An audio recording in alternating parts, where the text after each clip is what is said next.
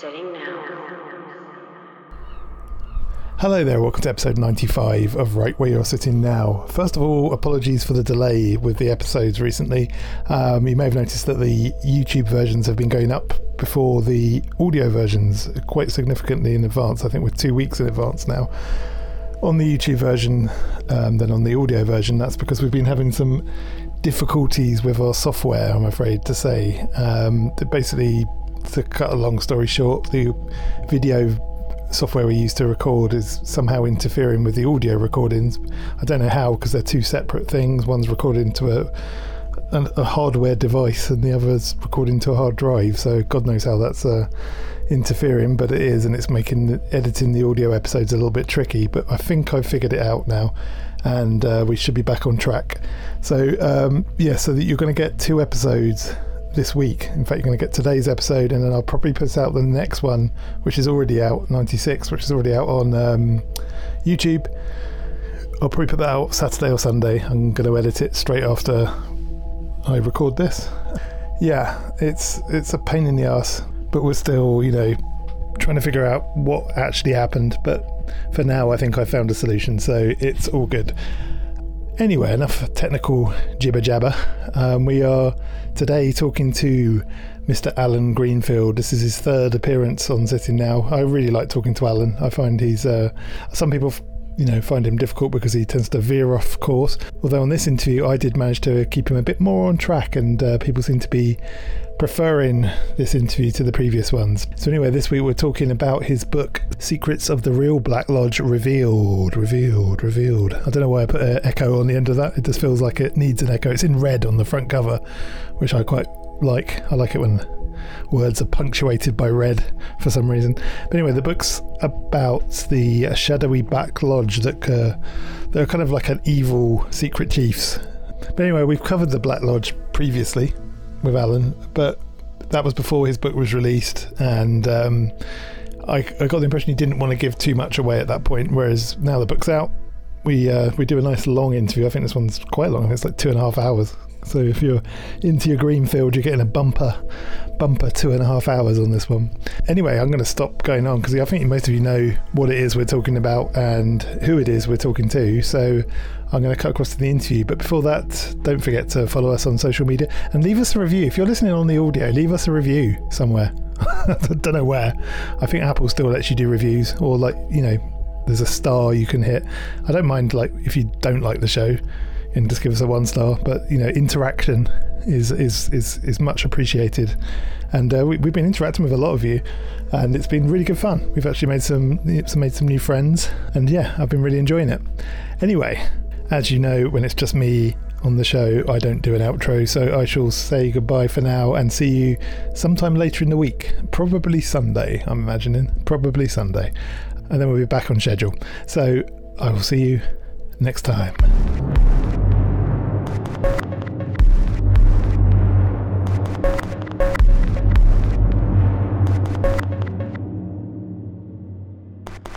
Hi, Allen Greenfield. Welcome back to the show. Good to have you back on. Um, I figured because we had sh- you on about the Black Lodge before, before you'd released your book, and now the book's out and I've read it.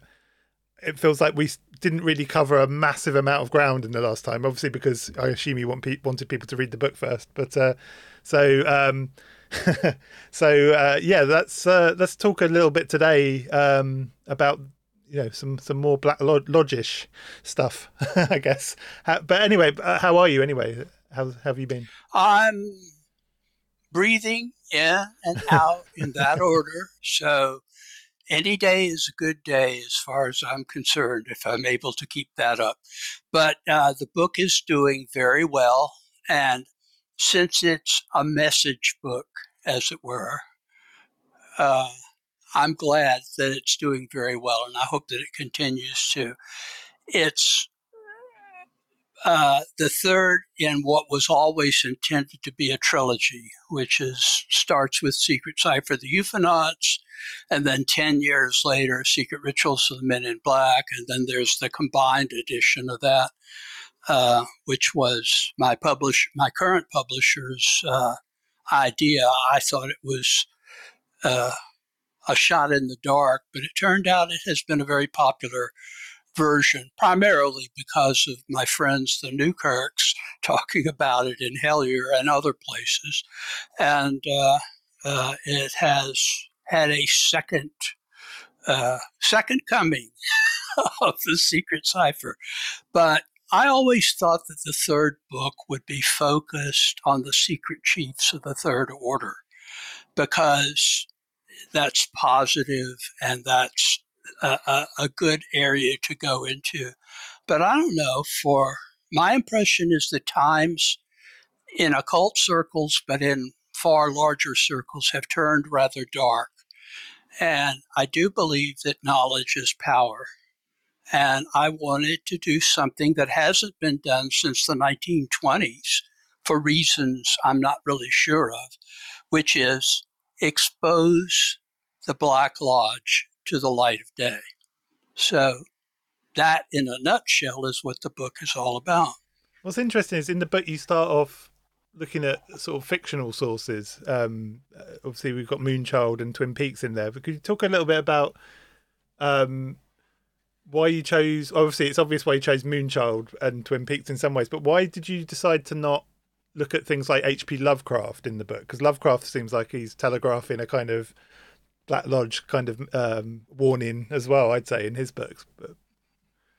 Yeah, but then I would have to go into the notion of Lovecraft's fiction, which he always claimed to the end of his life was fiction, and then go into Kenneth Grant's uh, take on Lovecraft's fiction and why he thought that it was more uh, the dream quest of unknown Lovecraft in New England, which is a dark and gloomy place that uh, that is sort of fosters that sort of idea. It would be a whole book in itself. Uh, the reason for Twin Peaks was because it actually uh, broke the taboo in occult circles on talking about the Black Lodge. And I don't know yet how uh, David Lynch will react to the book, if at all. But I do think that there is clearly knowledge of the real Black Lodge enfolded into that.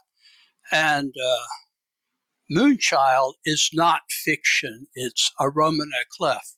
And that's a very, uh, actually, the line in there uh, that says that it's a roman à clef was my contribution to that particular section of the book because I didn't want people to think that this was what has been peddled as fiction. Uh, one of the Simon Iff uh, stories, Crowley's attempt to outdo Sherlock Holmes, uh, which would have been appalling to Arthur Conan Doyle. But uh, it probably was appalling to Conan Doyle if he, I don't know uh, the timing there, but in any case, uh, because it was a roman à clef and because I know who each and every person personified in there actually was, uh, I think it's a valid approach to how to deal with the Black Lodge magically and maybe personally as well. So Grant I sort of did the same thing, didn't he, with his sort of fictional writing? Um, a lot of it seems very autobiographical. Um, the yes, his, yeah, and it's um, it seems like it's a good way to sort of hide things you don't necessarily want to say directly, isn't it? Uh, you sort of hide it in fiction. Oh well, there's a lot of that. I mean, uh, uh, well, Talbot Mundy was a pen name, but uh, Talbot Mundy wrote The Nine Unknown, which is basically the Eastern version of the Black Lodge, which is all the same thing. The Black Lodge is not a term that people in the Black Lodge or beings in the Black Lodge use about themselves. It's just a convenient moniker to hang on it. It's a lot of other interpretations. And uh, Mundy was a colonial officer out in India and apparently encountered this group directly, but because he was in the in the colonial service during the Raj. Uh, he wrote it as uh, quasi fiction, but uh, I uh, didn't cover uh, Talbot Mundy in the book, but his presence was certainly felt there. And that goes back to an, uh, a, a, tradition in India going back to, I think it was the Emperor Ashoka, which goes back to, oh, 2,000 years, roughly speaking. Um, and this is a worldwide phenomenon. And uh, uh, should I go into the definition of secret chiefs and the Black Lodge, or it, would your audience already know that? Well, I think it's because we're picking up, you know, lots of new audience at the moment, and I think a lot of them are, you know, we always try to sort of, you know, cover both posts, as it were, the sort of the expert and the beginner sort of thing. So I think it's always, it might be good to sort of first talk about what the secret chiefs are, and then also then look at the kind of combat, you know, sort of look at the the kind of links to the Black Lodge or the you know uh, I've I've got the name you gave them a name didn't you at some point uh, is it the something of nine isn't it um, was that right uh, the nine the Order of the Nine Angles that's a a real uh, organization no, and a death it a death cult the Council of Nine I think is what they're called in the book yeah. Mm. Yeah, well, I think that's Madame Blavatsky's mm. term for it. But uh, I'm not sure she wasn't in the Lodge. uh, now, theosophists today are good, if somewhat quaint folks, including their local chapter here, which has got a charter dating from 1913. Uh, so uh, I don't, you know, say that that's uh, carried over to modern times, but uh, the origins of uh, the Theosophical Society and its unrelenting war on the Hermetic Brotherhood of Light, which is essentially P.B. Randolph's uh, uh, organization transposed to Scotland and then transposed uh, here to North Georgia and then out into the, the wilds of America, all the way to California uh, where it still survives as the uh, Church of Light, and which, in my own fashion, I uh, carry on that tradition myself, having been authorized to do so by the family of the late, uh, the last frontal chief of the official line of the Hermetic Brotherhood. Madame Blavatsky couldn't stand them, even though she had apparently been inducted into it during her pre India period when she was in Cairo and doing a mediumship thing. And she was seeking the ancient Egyptian secrets, as all European ladies who went to Egypt in those days were doing, one way or another. Uh, it was either that or, or, you know, dig up a few mummies and take them home with you to your daddy's, whatever. Um, so she met a guy named Paulos Metamon, at least that's the name he went by, who was an initiate of the ancient Hermetic Brotherhood of Light. And apparently she and Colonel Olcott were initiated into it, but ran afoul of it for some reason that I've never been able to know because you hear about it uh, Metamon never wrote anything, at least not in English. I mean, he would have written in uh, Coptic or in in uh, Greek or in uh, Arabic. So, if any, and that's never been translated into any languages that I speak. I can stumble through Arabic, but uh, not well enough to you know to know anything that that he had done. But uh, she and Olcott were expelled. So, being the people of integrity that they were, they migrated to India, to Adyar, and there the mother house of the Theosophical Society has remained and had a great deal to do with uh, the birth, birth of Indian uh, national identity, which as I look at the problems on the subcontinent there, I say, how's that working out for you fellas? yeah.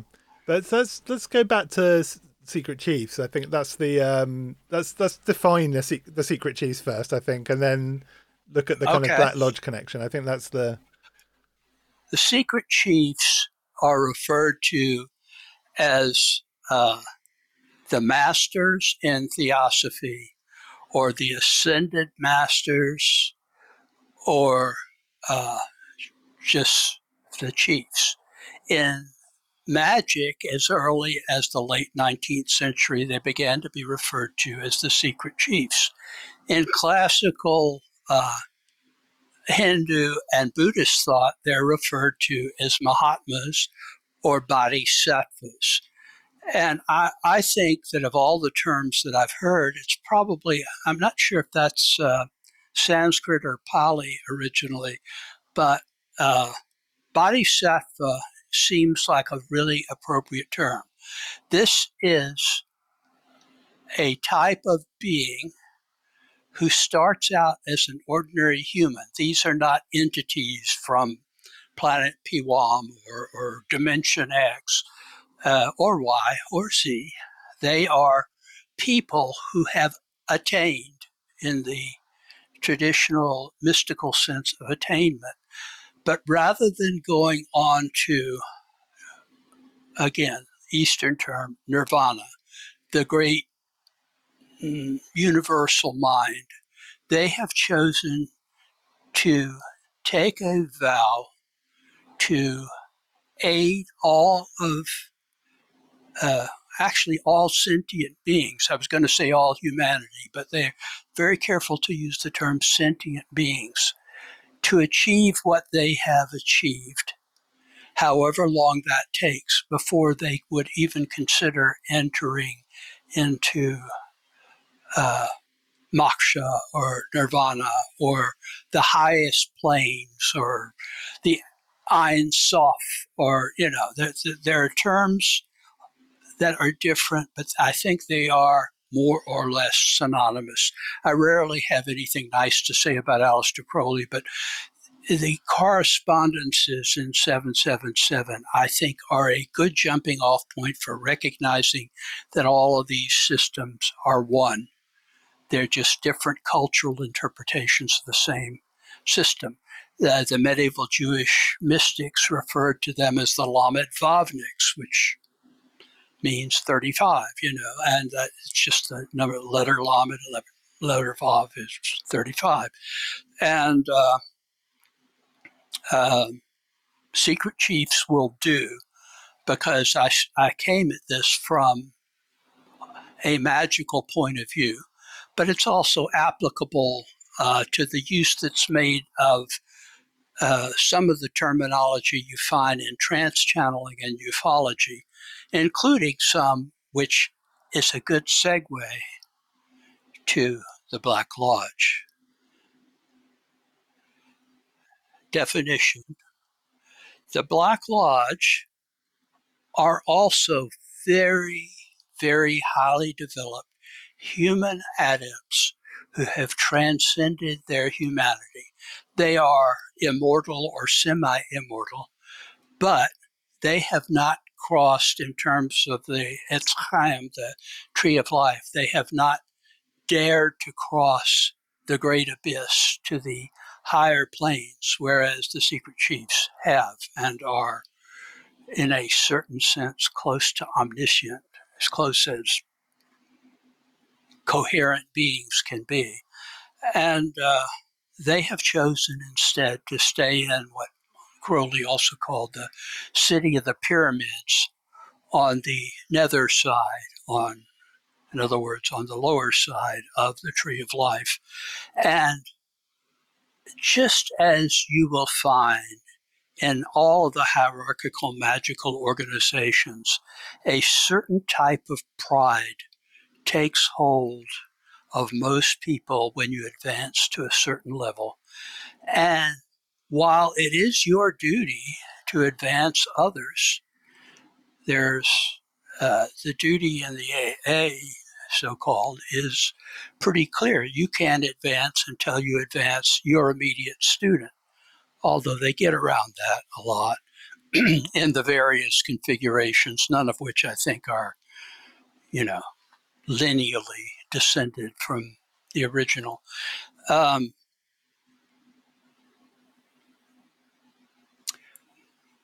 where to take that. So these are beings who have reached a point where they don't want anyone else to attain beyond their level. And that is simply a matter of pride. Uh, the uh, Milton's version of Satan is probably the quintessential archetypal uh, example of pride going before a fall. They don't exactly fall, but they because they are very powerful, but they are willing to do anything to keep others from attaining to their level and thus being of equal or greater rank as they see it to them. And again, you see that in the magical organizations too, which the, the further up you go, the more you put on airs and begin to think that you are a king or a prince or a, you know, uh, taking uh, essentially Masonic titles far too literally. Uh, I mean, and staying at the top way see. too long, I'd say as well. well, uh, what, what, I am a prince of Jerusalem, but if I go to Jerusalem and say, especially right now, and I say, I am a prince of Jerusalem, not only will the Arabs on top of the uh, Temple Mount stone me from above, but the Jews at the base of the mountain will stone me. And the only people left are the five Christians that are left in Jerusalem who will say, It's not our fight. oh, Prince. So it's, it's, to be taken for what it is a, uh, a Masonic ennoblement that has uh, overlapped into uh, magical and even some Gnostic organizations. So, have I defined both reasonably yeah. well for the I've always the ten minute version? You read the book, people. Yeah, yeah, read the book. book. You're never going to really understand it until you read the book and have an enlightenment experience. Where do you feel that the secret chiefs fit into things like ufology as well? Because there does seem to be a link there, um, and maybe also on the same thing. Like, how does the Black Lodge also fit into into ufology?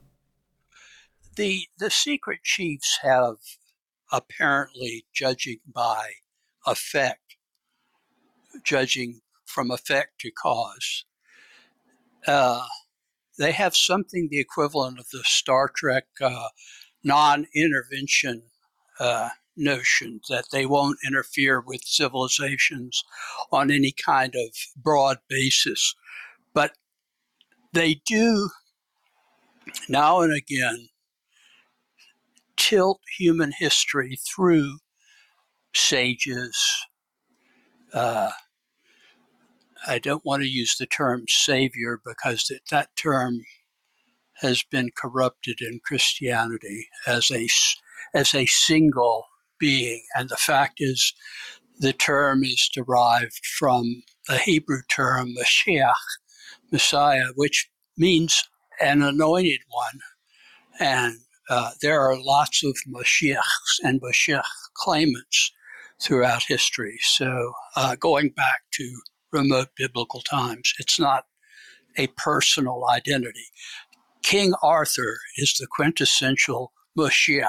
I'm sure that will upset lots of both uh, devout Christians and devout pagans. Uh, I mean, it's just you know that's not not the way the mythos has gone. Robert Graves would have approved. I, I'm hearing from him now. He's channeling, yes. He can't say that to me. okay. he's a rude bastard. He was always a rude bastard. Even when he was alive, he was a rude bastard. Okay, so I Claudius was not a great book. Okay. Okay, so all kidding aside, I hope, um, I think you will find that in ufology, there is a direct connection to the earliest versions of trance channeling UFO beings, quote unquote, um, from such sources as uh, uh,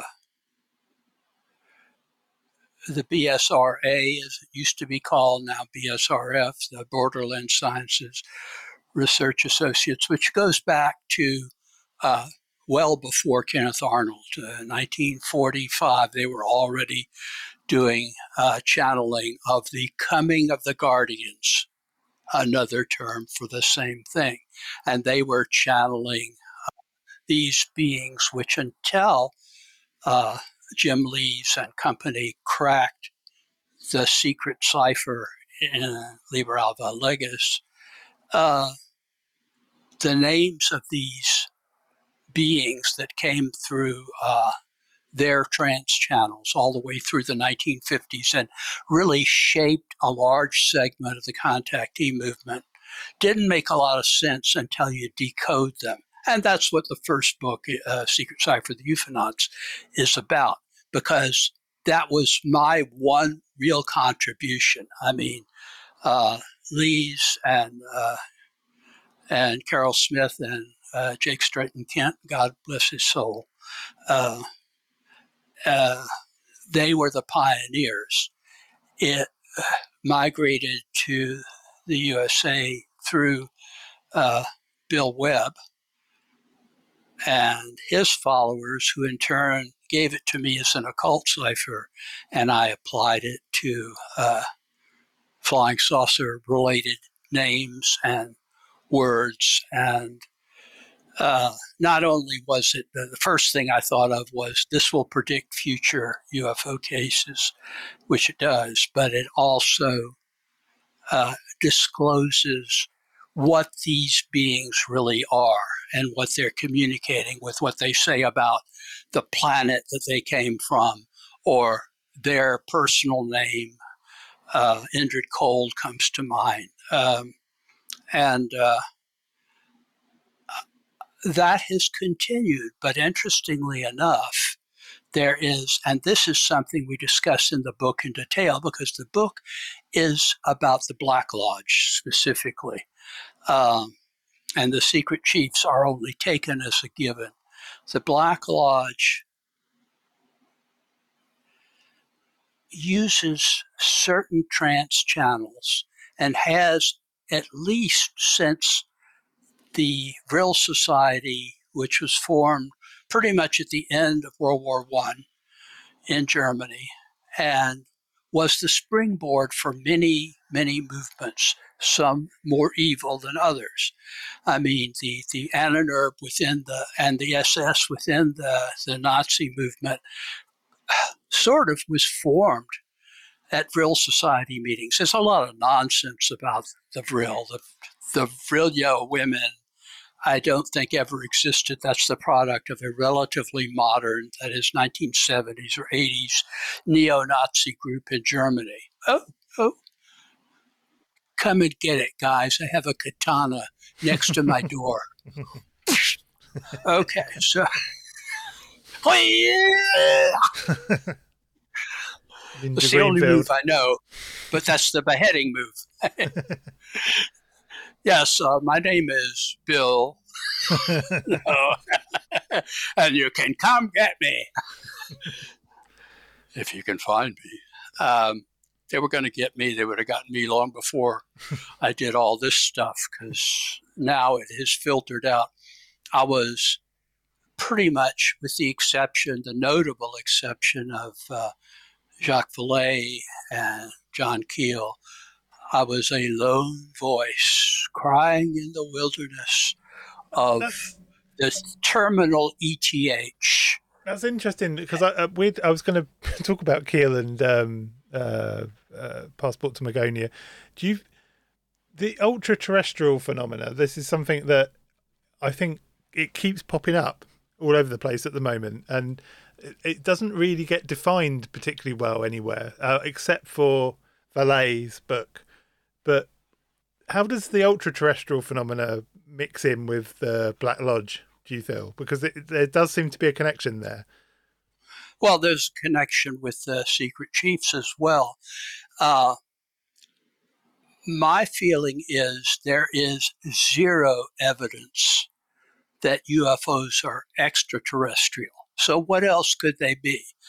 Well, my whole thing, starting in the late 1960s, as somebody pointed out to me just recently, they found some old magazines that I wrote way back when, when I was but a wee bairn, callow youth, and not a very good writer. I am now fairly good, but I was. Uh, every third word was probably the wrong word to use, uh, and also a lot of typos. Like I did an obituary.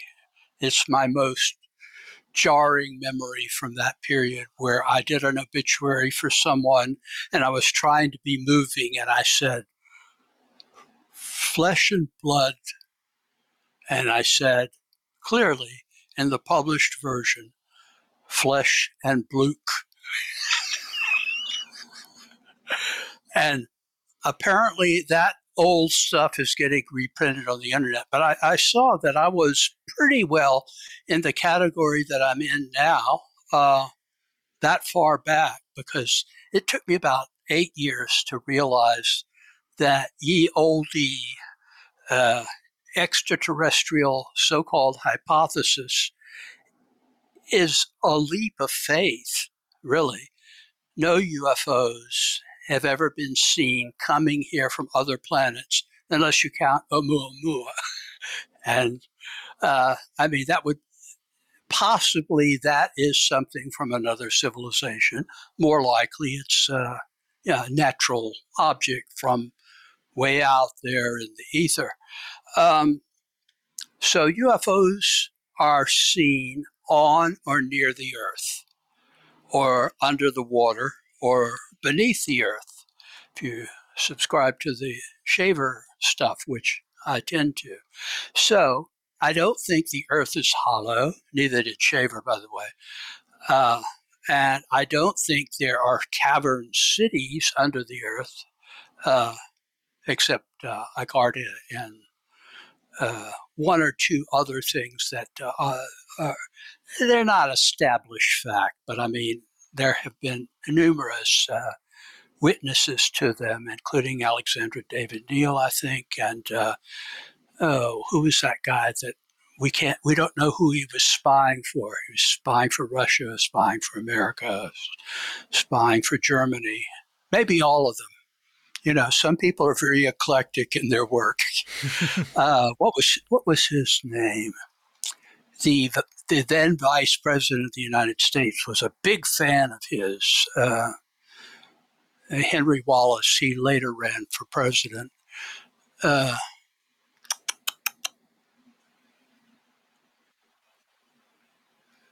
uh, you would recognize the name because he he did a lot of uh, moving around in Tibet knew the locations of these uh, two cities, which are Oh, it's not quite it. Nicholas Roerich? Yeah, Yeah. yeah, Yeah, yeah. bingo. Mhm. Yeah, very peculiar and interesting fellow. Oh, there's a And, whole oh, there's a whole show in in Roerick. I want to do a whole show on that guy. He's got there's some interesting stuff with him. He's uh especially with his uh, object that he received at some point later in his life. But uh, yeah, You might want look at whether there's continuity between the stuff that he was doing. And again, he was whatever he was to the Germans and whatever he was to the, uh, I guess it was the NKVD back then in the Soviet Union, a deceased country, sort of. Uh, and he was very close to uh, the vice president of the United States. That was that's how he got funding. He got funding, didn't he, to go from the from this guy to go to uh, like Tibet and places like that. Um, so the, yeah, but I think he was getting funding from all three governments. the Germans because they were trying to prove the Aryan origin of Tibetans, which seems like the impossible dream to me. But uh, but they were wacky and uh, you know Vril influenced and so forth. Uh, the the Russians had an interest in. Uh, well, they had an interest in any country they thought they could get their claws into, as they did for a while in Mongolia. And you ask the Mongolian government now, they look north, they look south, and they're scared both ways. yeah, they've been taken over by China, taken over by Russia. It's like being a Pole. Every army that has gone through at one time or another has taken it out, you know, and uh, that's just the way of things, I guess. But Roerich knew these places, and one of them was associated with uh, high lamas of both schools, the black school and the white school. Uh, Crowley maintained there was also something called the yellow school, but I, have never quite understood that distinction. I think that uh, maybe he was, you know, uh, hitting hitting the crack pipe that day, and it seemed a sensible thing to mention. But um, I mean, they're always neutral beings, but uh, generally, you don't reach that kind of level without having a sense of purpose of one sort or another. Um, I really haven't told you what the purpose of the Black Lodge is. It seems particularly appropriate to mention it at this point. They are not on the side of any group of politically conscious human beings or religious groups or anything. They're on the side of all of them fighting against one another because they would like to see civilization blown to hell in a nuclear holocaust. That is their purpose. If that fails, and it has so far, thank God, um, they have some hope that I, I wouldn't say that the sun would go supernova. That's unlikely, although I didn't think Betelgeuse would go supernova either. And apparently it's just on the verge, which will change a lot about when we look up, we will see a bright sky and probably hear horns or whatever. I don't know. But um, well, people are claiming they're hearing horns all over the world anyway. And I'm not in all apocalyptophiliac, nor nor do I anticipate anything that that vast. But uh, there is some evidence that about twelve thousand years ago, actually, this synchronistically uh, synchronicity with something I read today that there was a solar storm of all storms that that uh, occurred about 12,000 years ago, and which uh, some informal luminaries maintained basically changed the entire world, brought on the Younger Dryas period and the prolifer the end of uh, certain types of animal life, similar to what happened to the dinosaurs much, much earlier. Of course, there's a separate school that says, no, it wasn't that. It was a comet breaking up. Uh, we don't actually know if either of those things happen. It just may be the Gulf Stream can be fickle, and sometimes it isn't uh, doing its uh, job the way we would like it to be done, and the world gets very cold very fast or very hot very fast, depending. Usually it's it's both extremes. It becomes very hot that interferes with a lot of different patterns in nature. But it wouldn't at this point, given the Carrington event of 1850, whatever it was, uh, and how dependent we are, even at this moment, talking on uh, rather exotic instrumentation that is vulnerable to cyber attack, let alone the sun just, you know, uh, radiating enough uh, uh, of a uh, coronal mass ejection to uh, basically fry all of our computers, all of our communication systems, and uh, put us back a lot further than pre-internet. It would it would put us way back. I don't know. It might not be altogether bad because I think it would also make uh, modern warfare uh, less than practical. Have to go back to stones and bones and the occasional sword and the stone, you know. so. But do you feel um, you're talking about like kind of chaos essentially, like the Black Lodge? Um, do you feel there's some connection between the Black Lodge and Choronzon in some way? Do would there be some kind of uh, admiration, at least, there between the two?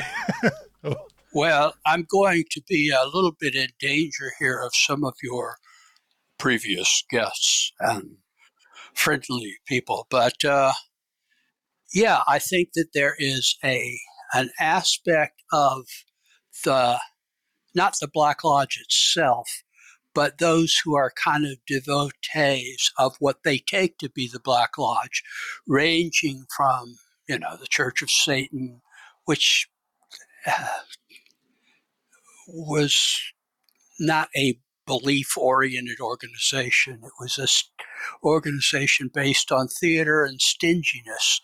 Uh, but there are hive off organizations that, uh, you know, take seriously the notion that there is a being called Set or Shaitan or Satan, which is again corruption of a uh, Hebrew word that simply means adversary uh, or equivalent terms um, that are devoted to the forces of chaos. And they may do it under different uh, uh, prescriptions or, you know, nostrums or doctrines or whatever, but they are uh, well, I think I can say it that way. Choronzon is not the correct way of pronouncing the name of the Lord of the Abyss, but to name it is to invoke it, and I choose not to because I did once early in my magical career in the early 1970s, and I was really out of my class there and would probably be right now. I'm certainly not testing it. Uh, the Black Lodge as such uh, would look as at Choronzon or Satan or Shaitan or uh, Yog Sothoth or any of the various incarnations, including, interesting enough, the demon Ashtaroth, who seems to be one of the channels who channels peace and light to from Ashtar command and everything is going to be fine and uh, is clearly an aspect of a very ancient Black Lodge tradition, going back at least to Babylon and probably back to Sumer, and maybe beyond that too. There's some speculation now that uh, the Sumerians arrived uh, from the then disintegrating civilizations in India, and uh, that actually it fits their own mythos of how they began.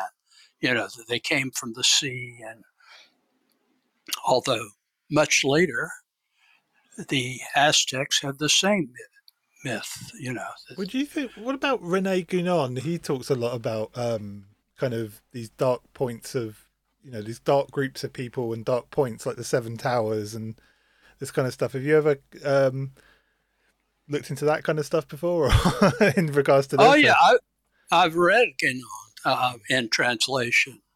My French is uh, high school.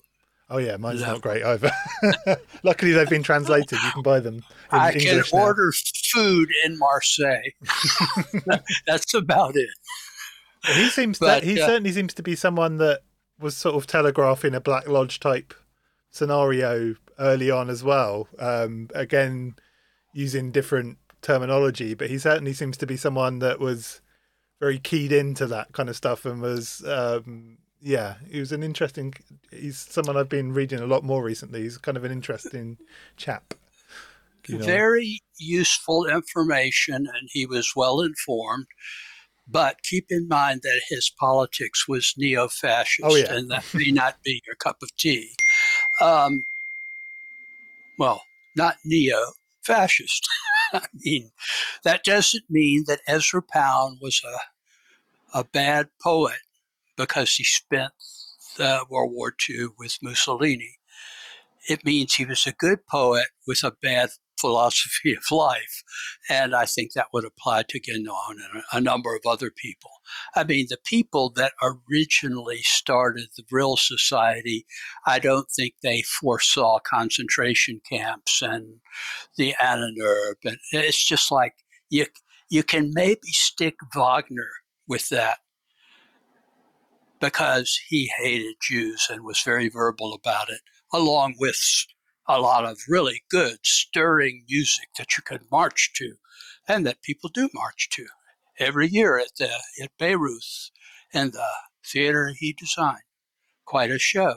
But um,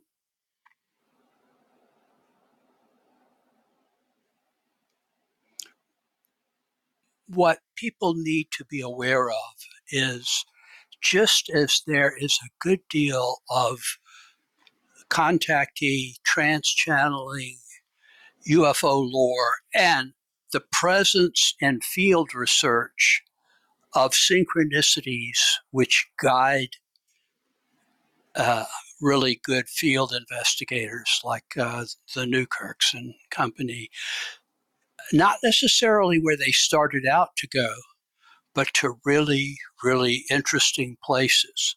One can even use this, the secret cipher, the UFOnauts, uh, against the text of Liber Al to communicate with the secret chiefs. Uh, I don't do that myself, but I, uh, my publisher does, and uh, the outcomes are quite coherent and of the type that, uh, to me, is self-validating. But on the other hand, you have William Dudley Pelley and his uh, equivalent of the Hitler Youth, uh, the Silver Shirts. Well, they weren't all that young. A lot of them were ex Klansmen and all that. But they had thousands of members, and they kind of did a spiritual trance channeling thing on the side. But their main thrust was, to, you know, to promote a Hitlerian philosophy for America. And uh, when America entered the war, he got put in the slammer. And just like Hitler, when he got put in the slammer, he wrote a book. And the book that he wrote, I mean, what are you going to do when you're in jail and you're a you know, a prophet without honor.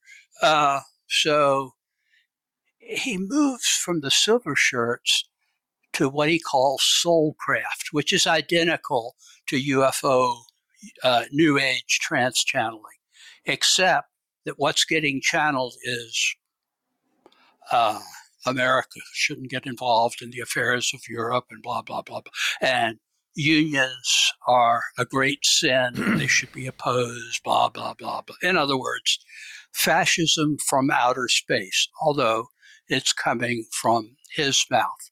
And to bring it home, one of his acolytes was George Hunt Williamson, who also was an acolyte of George Adamski, who I have on the word of uh, of uh, my late good friend Jim Moseley, uh, was a rabid anti Semite. I don't know if he bought the rest of uh, fascist ideology, but uh, he did fight for the United States in World War One, which is how he got buried uh, with honors at Arlington National Cemetery, which uh, is somewhat unusual for a UFO contactee. I think he's the only one. One thing, uh, Gray Barker. Gray Barker took a picture of his grave in such a way that all the other graves seemed to point to George Adamski.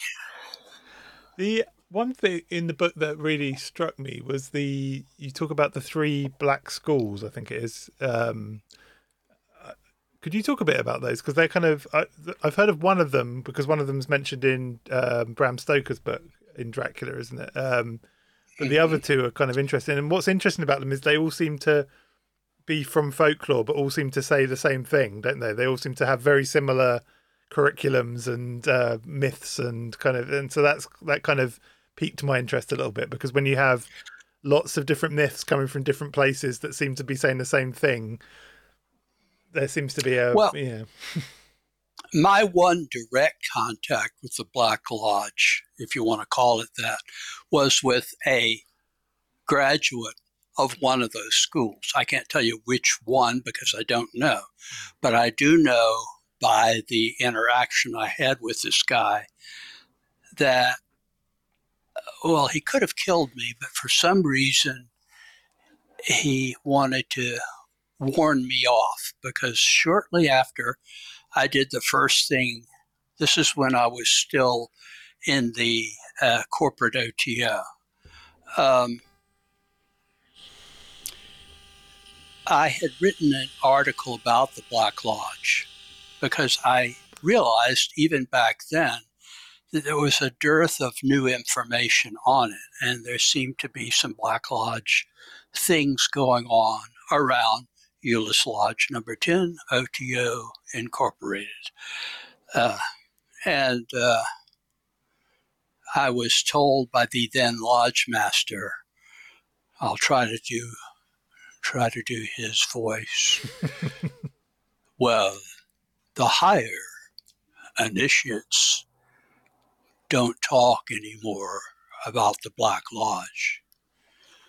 To which I went, but I do. like a red red rag to a bull. oh yes. Except I don't go in with my head down. That's the bull's usual mistake. I go in looking for the sword so I can get the matador where it hurts the most in the cojones, so to speak. This is all metaphorical. but um, shortly after that, and at that point, I was a lowly member. I think I was secretary of the lodge. And the official greeter, when new people came in, was an open house all the time at Euless Lodge. Um, it was my job to greet them, invite them to a Gnostic Mass, make them feel comfortable despite the fact that everybody in the room was a raving lunatic and drug addict and all. But I wasn't, and um, one night, I think we were entertaining Sally Ann Glassman, who uh, was at that time the, she's no longer in the OTO either, as far as I know. Uh, but uh,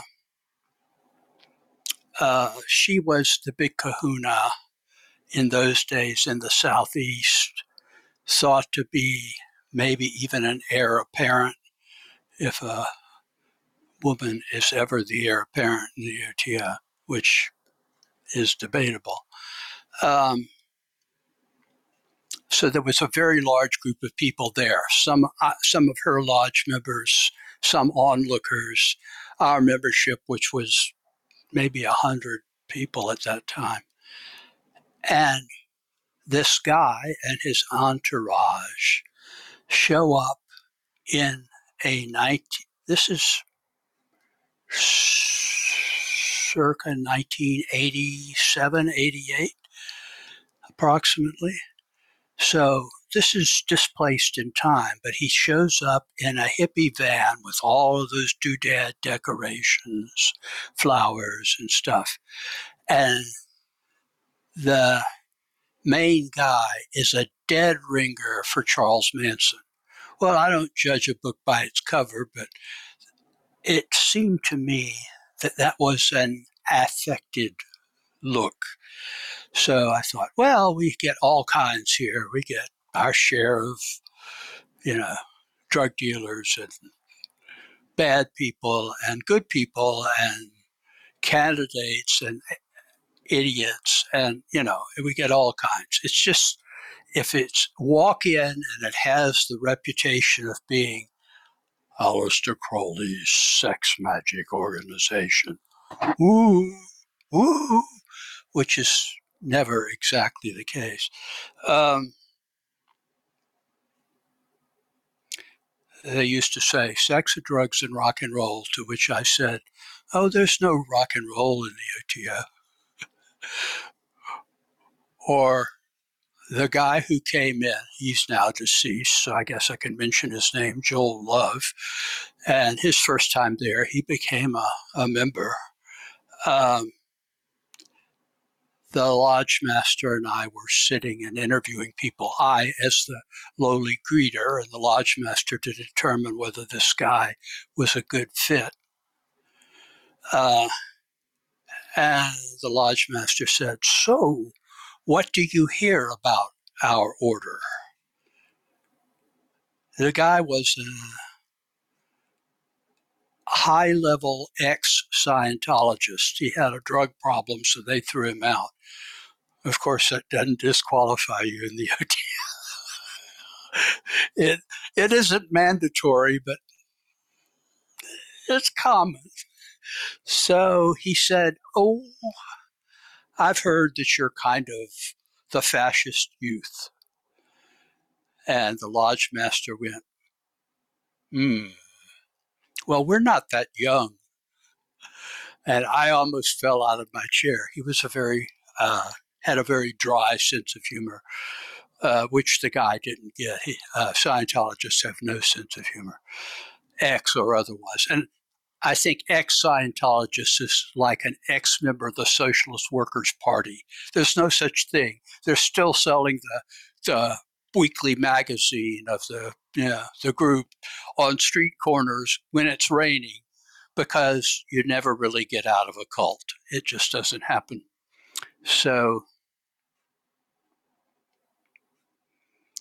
this guy starts going around, and this will date it pretty closely he was talking about the upcoming harmonic convergence. Y'all can look that up on your internet if the sun doesn't fry it and see when that was. But he was talking about that, and I thought, oh God, I've been through so many uh, end of the world deals that I'm totally cynical about it. But he's trying to sow this here. I wonder what this guy's motivation is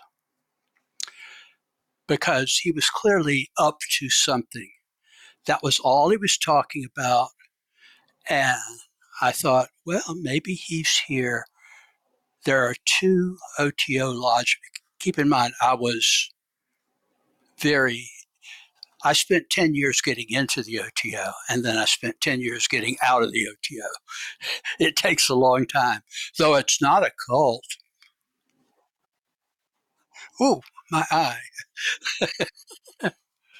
so um, I kind of followed this guy around, but never spoke to him or called attention to myself. I wanted to see if he talked to Sally Ann to, uh,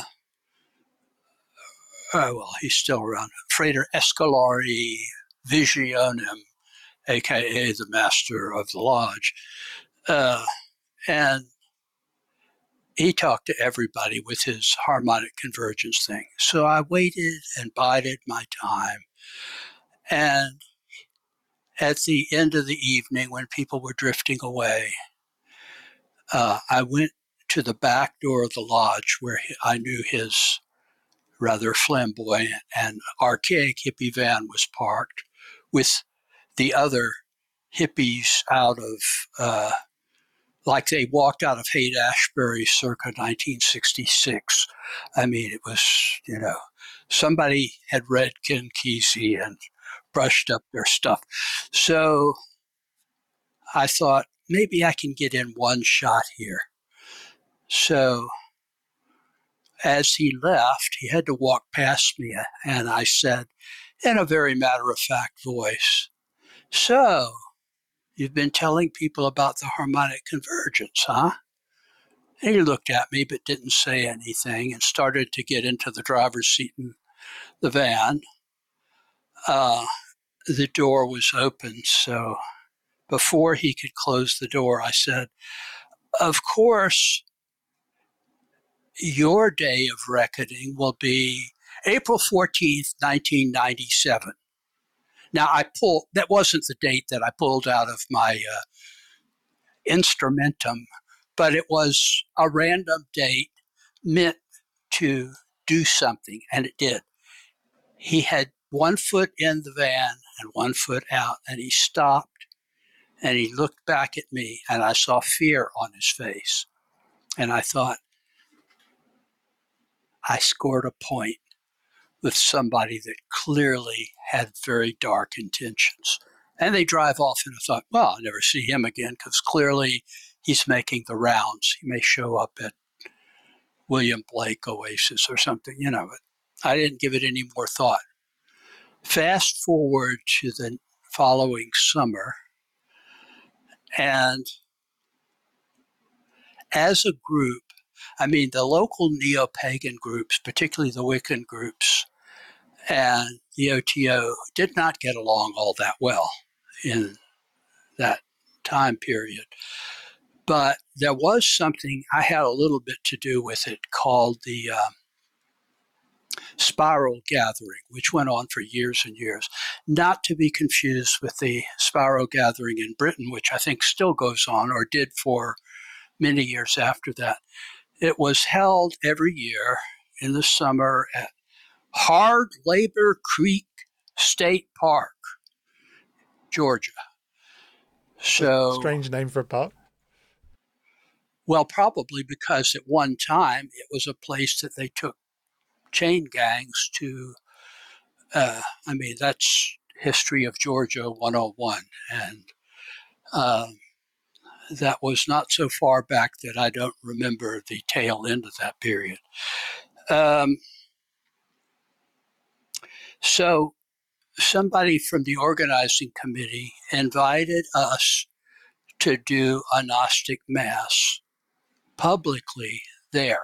Well, we had that thing, and I'm sure people who are members of the largest branch of the OTO, the ex-OTO, thee and me and lots of other semi-enlightened beings, um,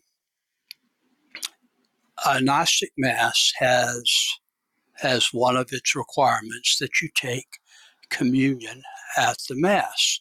And since this was a an event that drew several hundred people, uh, that was beyond our capacity at that point. So we worked out something. Probably uh, the lodge master called one of the higher ups, probably uh, Breeze. And uh, I'm just guessing this because I wasn't on the inside at that point. And somehow or other, we got the okay. Or alternately, the lodge master simply, that, this was in the day when there weren't a lot of OTO bodies. So each one was a kind of a barony. And the structure of the OTO on paper was centralized. But the structure in actuality in those days was uh, feudal in nature, and the local baron basically uh, was in charge, and it was very rare, if ever, that you got a visit from you know an inspector general, of whom there may have been five in the country. There were none in the southeast. Uh, I was the first, and the late Jim Wasserman was the second. And one of my students is now the Sovereign Grand Inspector General and most wise sovereign of the Rose Croix chapter, etc., etc., etc. So, uh, what we worked out was we would perform a celebratory mass where people could just watch and only the members of the lodge would actually participate in it. But we always did a non barbarous country mass 100% of the time, except once Jim Wasserman visited and he kept the priestess, you know, uh, clothed not as the as the heavens, but like as the heavens covered up with uh, Elon Musk's satellites. Um, so we did that, and then we invited people who wanted to take communion to come to a closed mass in one of the buildings on the property down there at Hard Labor Creek State Park. And uh, at some point during the weekend, I see that guy, you know, Charlie Manson 3 or 2 or whatever. And I had already established that Manson hadn't escaped, you know, because after I saw him, I thought, this is too close, you know. So maybe maybe the guy got out. I mean, it wouldn't be the first time he had come to an OTO lodge. Uh, so, uh, talk about black lodges. Uh, in any case, um, I was cautious and I thought, well, most of the members of my lodge, the only one in the southeast, east of the Mississippi River at that time, and quite successful in terms of recruiting people, if you want to call that successful. Um, everybody else here is from some uh, Wiccan or other neo pagan groups, except for Bill Siebert and his little group of uh, people that Grant has had expelled from his version of the OTO. Uh, they were there and they were having very little to do with us. So, so they were sort of, you know, visitors from far away. Uh, we'll just see what this guy is here to do because something is going to happen that will validate. At that time, I would not have used the term synchronicities to validate, but I do now. If you think something is going on that is outre and high strangeness, and then a series of synchronicities happen, I regard that as the moral equivalent of the secret chiefs whispering in your ear, follow the synchronicities you will be well rewarded. We promise. Would we lie to you? Yeah, but you know, it's not. so, anyway, uh, we had a common dining area. Siebert and his group would not sit at the table with uh, the corporate OTO people because we did the will thing and he would not do will with us because because he was a purist of the Grant School. And actually, I have, as time has gone on, I have more in common with them than I have with the corporation. But that be that as it may, uh, being a snob is not good ever. So the guy is at the dinner. So I make sure I'm not sitting anywhere near him and that he doesn't get near any of the food that I'm eating. And at some point, he hits a gong or something, he and his associates, and says, Okay, we're doing a, uh, a lottery, a sweepstakes. Everyone who wants to participate can put a dollar and their name in. Oh, you give him a dollar and he gives you uh, uh, a piece of paper to write your name on.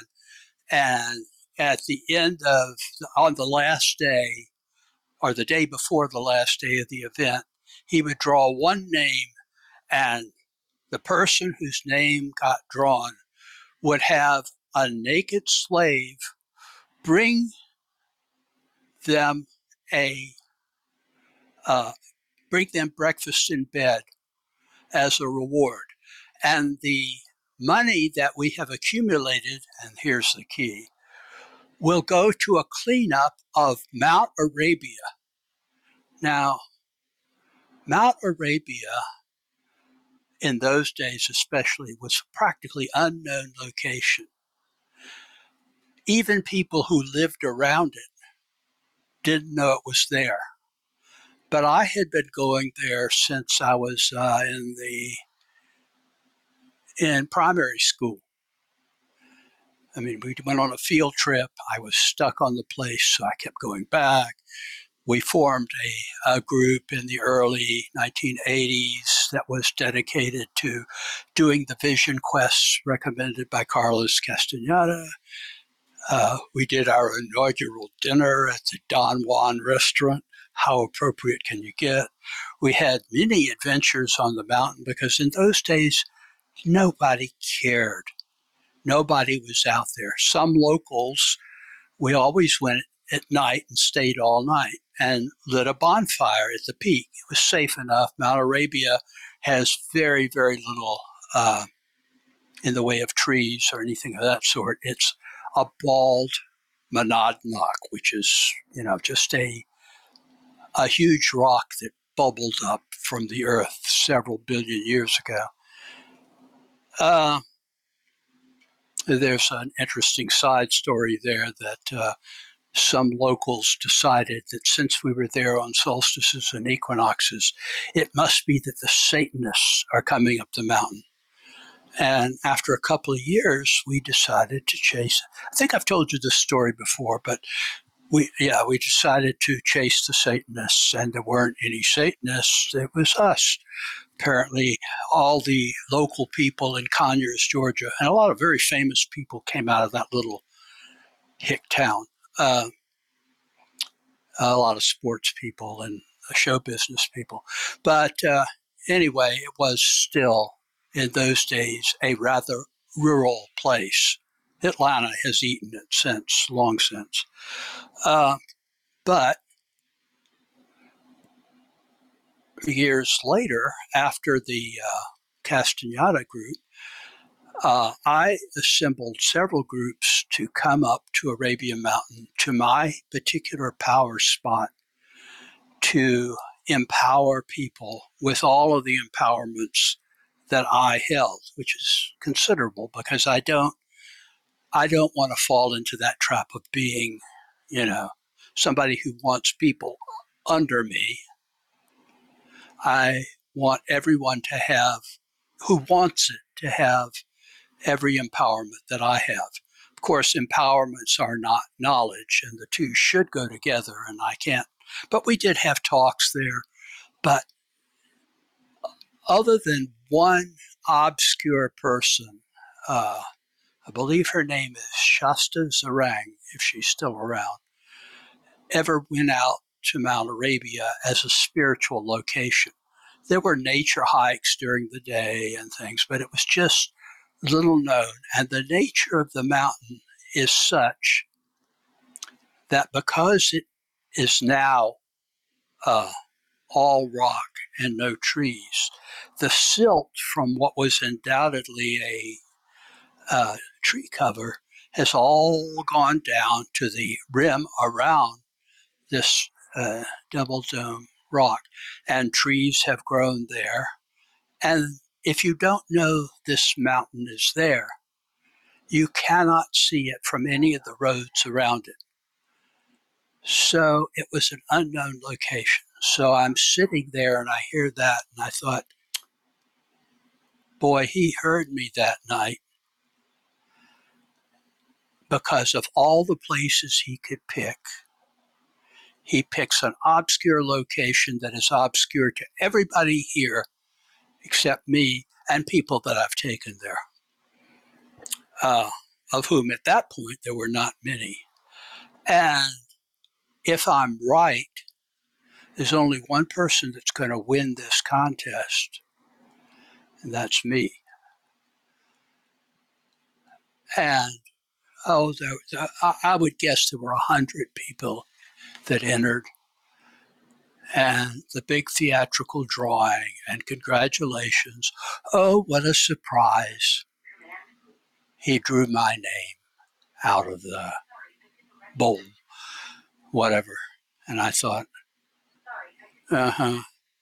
Well, it happened that my soon to be ex wife was among the people that were uh, in the uh, building that uh, the OTO Lodge had taken. Uh, so I thought, well, uh, she was soon to be my ex wife, but I really uh, didn't want her to be my ex wife. I wanted her to stay around. She was uh, my great love of that period. Um, and a naked slave is going to serve me breakfast. Among other things, I don't eat breakfast, but we'll see what shows up. So, sure enough, a naked girl shows up and tries to serve me a breakfast of something like ham and eggs. I don't eat eggs. I'm Jewish. I don't eat ham. And also, I didn't need uh, a naked, strange girl who turned out to be one of Bill Siebert's uh, acolytes. Uh, uh, I said, Why don't you give it to my uh, fellow members of Euless Lodge? So she did. So I said, Ha! I foiled him again. And I really thought I had. I was feeling cocky. So on the last day, I'm going to the dining hall or the meeting hall. I don't know what it was being used for that day. And in front of where I had to go past is the guy. And I thought, well, he's going to say some smart ass thing to me. Or maybe he's going to pull a pistol out or whatever. I don't know. But what the hell? I'll be a martyr to the cause and my name will be emblazoned forever. Uh, uh, and I approached him, and he holds out his hand. And being a Southern gentleman, I shook his hand and immediately thought, Christ, Lucretia Borgia. He had one of those rings with a, a prick thing on the inside and he pressed it against me, and I thought, God, I'm dead. I don't know how soon, because I don't know what he used, but I'm dead. And he just smirked and then disappeared. I never saw him again, ever. And I went inside and ate and waited and waited. But there was, it was a dummy. It was not loaded. There's no poison on it. or the secret chiefs intervened on my behalf. Unlikely. and neutralized the poison. I don't know. But uh, the most likely thing is it was saying, We know what you are doing, talking about the Black Lodge, and we want you to know we can get you anytime we want to which did not deter me, but it did uh, chasten me to be very careful about routine mocking of somebody. The truth is, if I've ever seen anybody else, and by the way, this guy could not have been in the Black Lodge, but one of the things we discuss in the book, not in as much detail as I would like, but there's always room for another book, right? uh, if not that, then maybe a long essay. Um,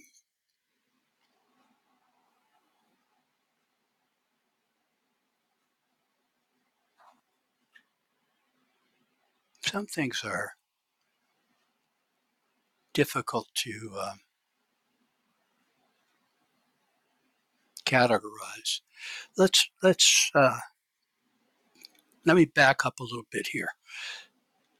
The Black Lodge operates not nearly as roundabout as the Secret Chiefs.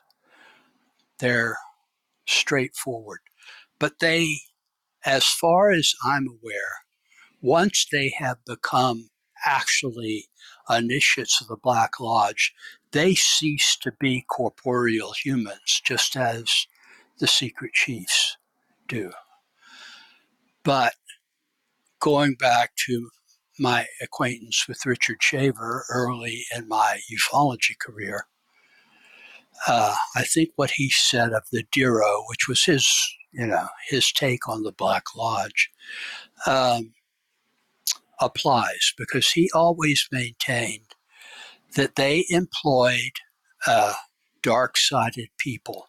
And when he said employed, he meant employed, as in members of uh, paramilitary organizations, uh, of the uh, play for pay community, uh, members of the mafia and local equivalents, triads in China, and so forth. They employ people to do their will, some of which involves killing, some of which involves kidnapping, and some of which involves setting off wars. Uh, the classic example of that particular sort of thing were the uh, German military that crossed into Poland ahead of the invasion, wearing Polish uniforms, shot a few shots in the air from that side at the German lines, which of course had photographers. They photographed everything, which they later came somewhat to regret. But, uh, and then they had an excuse for invading Poland. But eh, they act sort of like that in a lot of situations. Um, you can't blame them for everything. There's a lot of bad stuff in the world. There's a lot of good stuff too, and they don't like the good stuff. And they will intervene when it's in their interest to do so. And they seem to kidnap a lot of people. Of course, uh, uh, Dick Shaver said uh,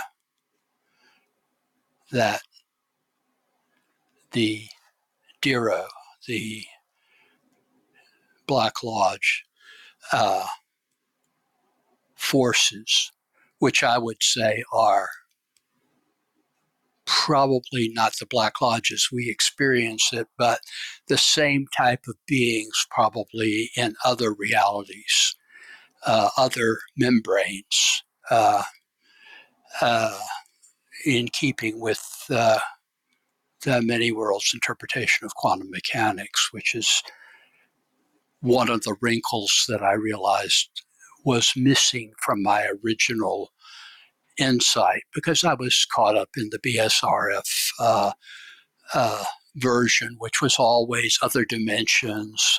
What the hell is another dimension? It could be, you know, literally another dimension. Uh, anyone who's read uh, Edwin Abbott's book uh, on Flatland uh, knows the notion of there literally being other dimensions beyond the ones that we're capable of seeing, and therefore there may be entrances to those other dimensions. And that was in uh, like around 1900, I think that he wrote that. So way ahead of the times. But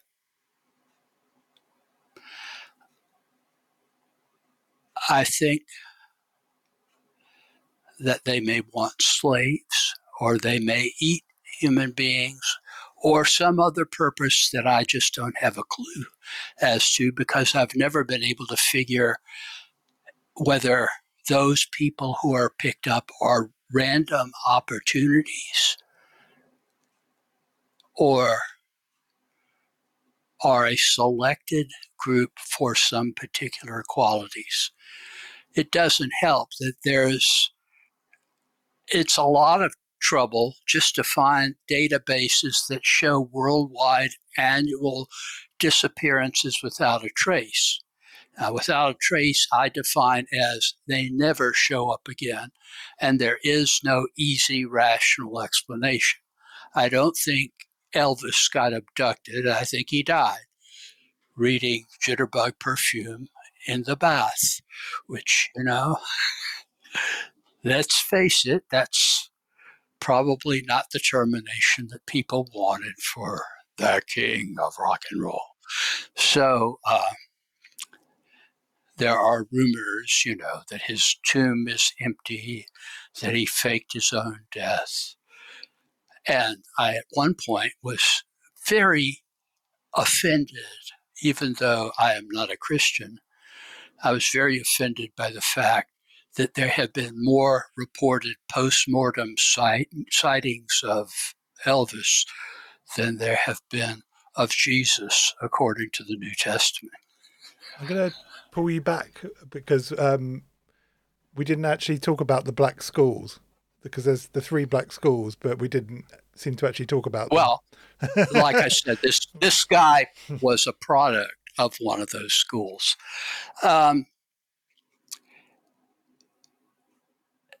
they seem to be funded by the Black Lodge with the purpose of finding people, mostly in Europe, to be fair. I don't know that there is any equivalent on uh, in North or South America, and certainly not in Australia. There's no Black Lodge in Australia, but Australian wines. Never mind. Uh, they take promising people who have that certain something that they are driven people who want to advance in spirituality, but have, and they're good at spotting this, it's their own modus operandi, a lust for power. And they feel that if they enter into one of their schools, which are distinct from one another, I think we make that clear in the book, that at the end of their journey there, they will commit themselves to the Black Lodge or whatever term they choose to use. You know, we're committed to the Lord of the Abyss, we're committed to Satan, we're committed to whatever. And there must have been defectors from each of these schools because they were up and to a certain point in history completely unknown to one another by design, I think. Um, you get a clue from that if you can get a hold of the Royal Masonic Cyclopedia written in the 1870s because it talks about the uh, the secret chief's equivalent of school for promising young magi, but um, and where they meet and when they meet. I mean, it was just you know overt. Um, it seems that the purpose was to raise their magical level, but also to bring them into league with their purposes so that when they attain to whatever degree they attain to, uh, which is considerable, they will want to become, for lack of a better term, tapped by the Black Lodge. The word tap is from the campus notorious group Skull and Bones, which uh, has its own fairly bad reputation, but also has a lot of important people that have passed through their crypt. Do you think the Clavis Inferni is one is the output of one of these schools, or do you think? Um... No, no, I think that's from a defector. I mean, uh, I kind of wish we had uh, sort of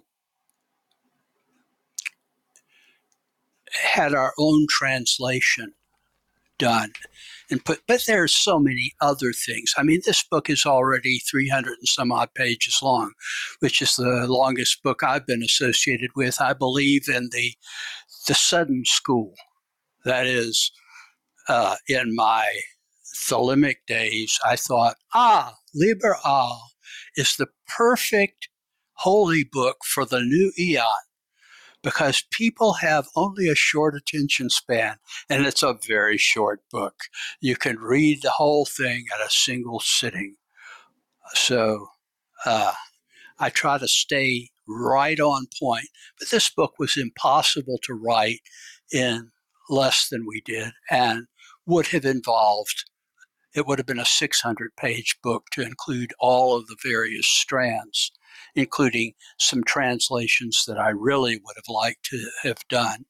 Uh, I mean, I don't, I don't have my Latin isn't good enough to, uh, you know, and also handwritten old manuscripts, and I have elderly eyes. It's mm.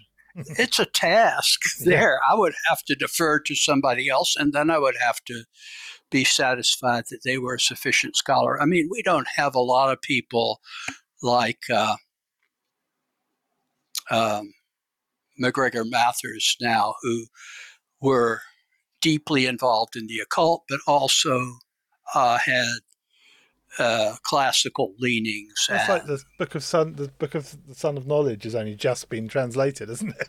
and that's been around forever. Yeah, I mean, yeah. it's yeah, it's um, one thing that really struck me when I was reading the book was there seemed to be a lot of similarities between these three schools and the Black Lodge and the Order of Nine Angles. They seem they seem to, especially yeah, they seem to that if ever there was a group that I would point the finger at and say, well, there's a there's a product of the Black Lodge, it would be those guys. I think. Well, we do say they're a product of the Black Lodge. I mean, because they're mostly dead now by their own hands or whatever. Uh, I'm not even sure that Jim Jones was not a product of the Black Lodge. Uh, I'm not even sure that the leadership of a certain Middle Eastern organization that has recently been in the headlines is not a front for the Black Lodge. And I say that because their charter says things like, we will ban all Masonic organizations and the Rotary Club. To which I said, the Rotary Club? I mean, WTF? What are you people thinking? Where are you coming from? But, you know, I'm not going to engage in an intellectual disputation with people that I guess I would have to behead. As much as I would hate to, you know. One thing you say in the book is um, the, the Black Lodge are opposed to certain things, um, and they have they have a sort of equal, um, you know, as as all things. We, we, you know, when you talk in, especially in magical terms, there's always a, you know, an equal opposite kind of. Uh, so, who are the equal opposite to the uh, the Black Lodge? I'm assuming the White Lodge of, of some sort, but who would you? Well, I, I try to avoid.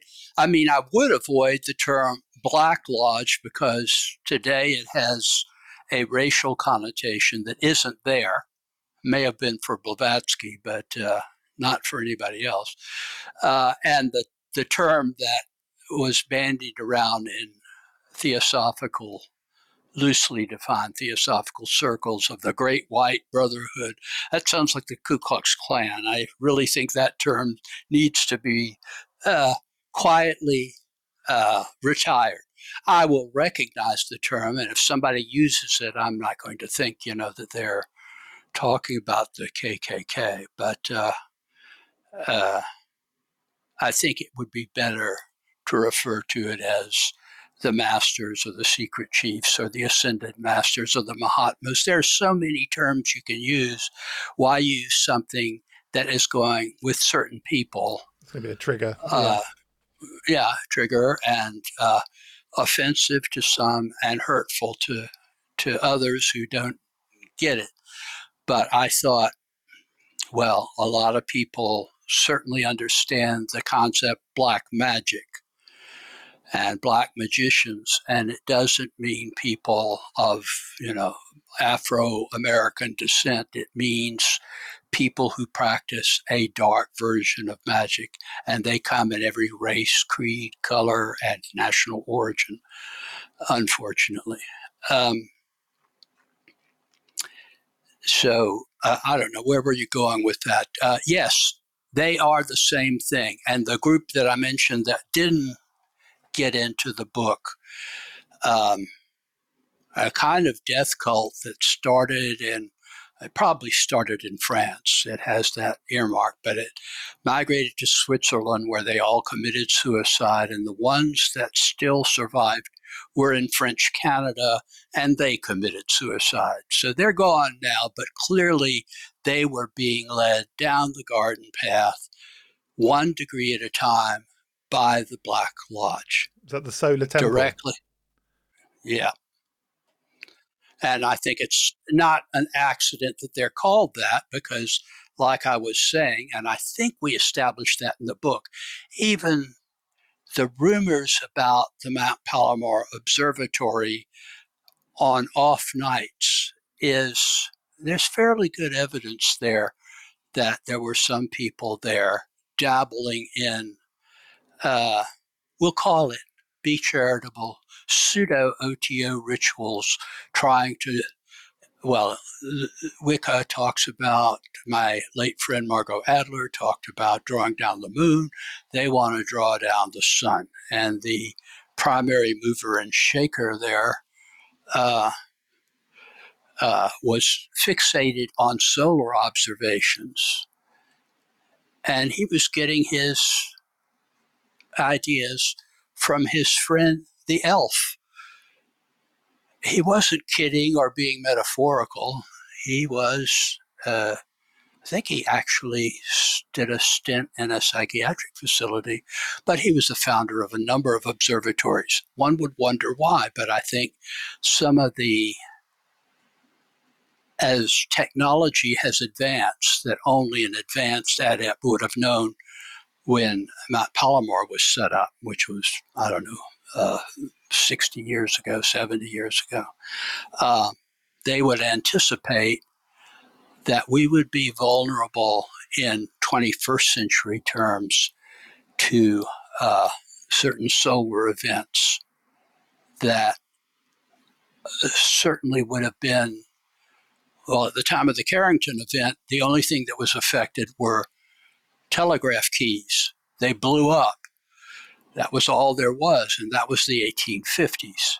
We have a lot more stake in the uh, technological, electro, you know, the whole electronic uh, universe that is very central, uh, I would say, in Western civilization, but I'd venture to say all over the world now. So that's where yeah. I think one thing I found interesting that I didn't actually know about was the Malcolm X Man in Black thing. That was um, fascinating. Do you? Uh, and I think the, this idea that the Men in Black are somehow connected to the Black Lodge as well. Uh, that was an interesting section of the book. So could we talk a little bit about that? Maybe um, sort of the, in particular the Malcolm X story, which I found fascinating. Well, it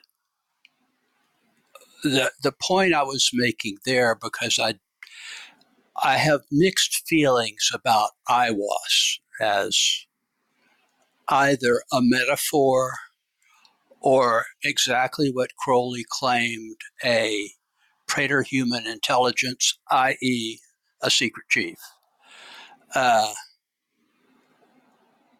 or a being of the Black Lodge introducing ideas that uh, one of the spinoffs was Crowley and his immediate following, not so much now, were anticipating the ultimate cataclysm to uh, the old eon, as they call it, so that the neon could, new eon could be born in fire and blood, which you don't hear a lot of that around the Gnostic Mass. and nor do you hear it in private, even at the highest levels there. I mean, yeah, as much as I disagree with those people, I don't think that they're, uh, you know, looking for a nuclear war or anything even remotely resembling that. But that was certainly something that could be true. Okay. The description that Crowley gave of Aiwass in, well, he says 1904. Um, we're talking about April 8th, 9th, and 10th. But the working, the Cairo working started the same day my father was born. Make of that what you will. exactly the same day, same year, same, but halfway around the world in Baltimore during the Baltimore fire. I'm not kidding. and born in a red light district, too. And my grandfather owned a saloon next door to a house of ill fame. Mm. It, it, it fits in with the 1904 thing, but uh, I am of a mind that uh, Akkad, who when he was in with Crowley, was really in with him. Crowley told him it was on April 1st that it, all three chapters were channeled. And uh, I don't know. But it does seem very interesting that despite the really good film, Malcolm X, the description that Malcolm X uh, gave in the autobiography, which Alex Haley wrote with Malcolm X, you know, dictating from memory, uh, describes a being that seemed the same as the being that Crowley described as he looked out of the corner of his eye while writing the book of the law. Now, that could be an endorsement of Crowley as a prophet. It could also be an uh, appropriate as Malcolm X as a prophet, or neither one but it does seem to be a very, very odd coincidence, given the fact that I don't believe there are any coincidences. There are lots and lots of synchronicities, minor and major, but they all matter. Just like uh, I often refer to the Fibonacci sequence, it's in your bathtub and it's in galaxies. It's it's just fundamental to the components of the universe. The zero point field, as uh, it has been referred to. It's just that universal interconnectedness, and things get pulled out of that. So I think the key to evaluating whether it's stuff that's good or stuff that's not good is what effect does it have? What effect is it likely to have? and you know that's that's where we have to focus i think. So do you think bender also encountered the similar thing when he was born? No. No. No no no no. I think uh, bender before first of all bender i am the first to say it as far as i know was a magician i didn't know it for many years because I'd never seen the photos that Gray Barker took of the Chamber of Horrors. I thought it was a bunch of Halloween decorations, and that Bender was a slightly eccentric person interested in science fiction and flying saucers who got in over his head. That was my version. And when I looked at the photos of his room, I realized this is early 1950s, and he has what is clearly an altar for conducting magic. And when you look at the incident that he describes with the men in black, it has more affinity with medieval conjurations of the man in black, sometimes thought to be the devil, um, than it does with a lot of men in black cases. They come when he figures something out. They tell him a frequency you can tune in on your radio to communicate from them and they give him a talisman, a summoning object with the name Kaik, but somehow he knows that it's spelled K A C I K. I think they may have spelled it out for him, and that just is never made clear. Um, some people think, well, Bender is just a product of the Gray Barker spin machine. No, uh, Bender was uh, a D Day veteran of World War II. Uh, after he got scared away from ufology, he moved to the West Coast. Did not talk about that stuff except maybe with a couple of his old friends. Became a uh, patron of the arts and was considered at the time of his death a few years ago as that, a patron of the arts, barely a mention of his uh, his three men in black incident. No, I think he invoked, and when you invoke, and the level of magical knowledge in the early 1950s in the United States was not zero, but pretty close to zero. I mean, you could still find intact copies of the original edition of the Equinox available from the Samuel Weiser bookstore in New York for $100. You know what that would sell for today? Oh yeah, not a hundred dollars. No, I was looking at one the other day. Um, I think Watkins have a, I think it's a first edition, but they were selling that for I think four grand. So it's uh, yeah, it's not cheap. Uh, even the edition that they got out in the 70s, which is what where I got it, um, uh, probably fetches a very high price now because it was a one time thing and it was bound the way the original was and so forth.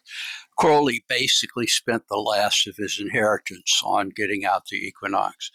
Um, I was often one, think if I could, had a time machine, I could go back because I used to see Crowley books that are worth fortune now for nothing back in the day. You know, like like back in the late eighties, early nineties, I remember I'd see all sorts of Crowley books or like occult books that now fetch insane amounts of money. I wish I could just go back, whisper in my ear like a secret chief, and say, "Buy that."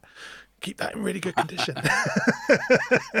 well, I patronized uh, um, Haslam's bookstore in St. Petersburg, Florida, not the one in Russia. They they're probably listening to us right now.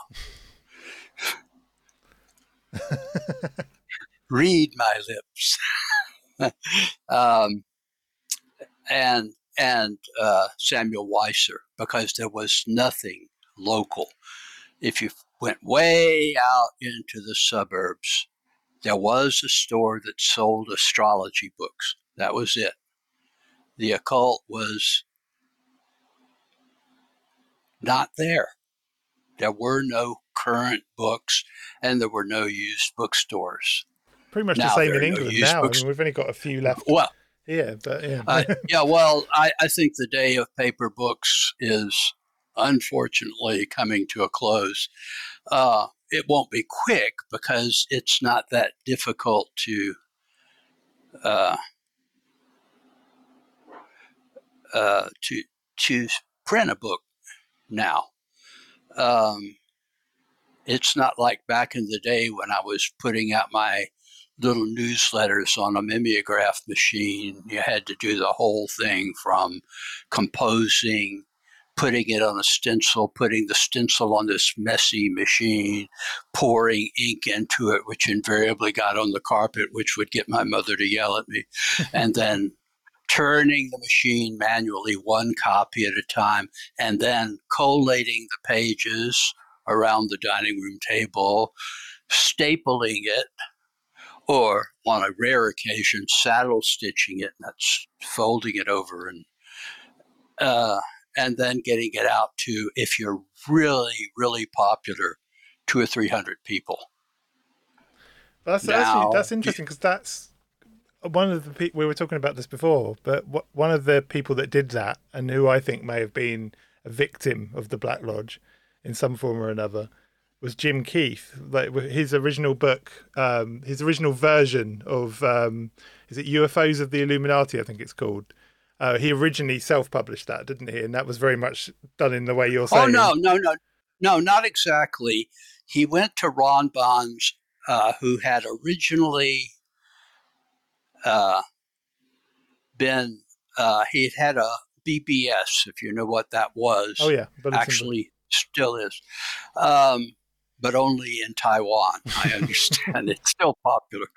Why I don't know, but uh, you know it was before the internet was accessible to most folks. Uh, I mean, military and uh, universities had an access to the ARPANET and the early internet, but uh, which I did, but uh, most people did not.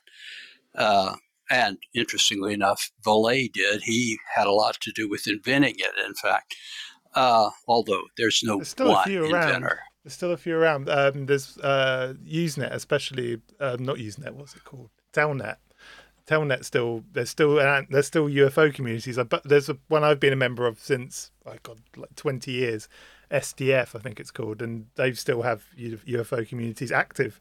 UFO communities that just don't want to use the web.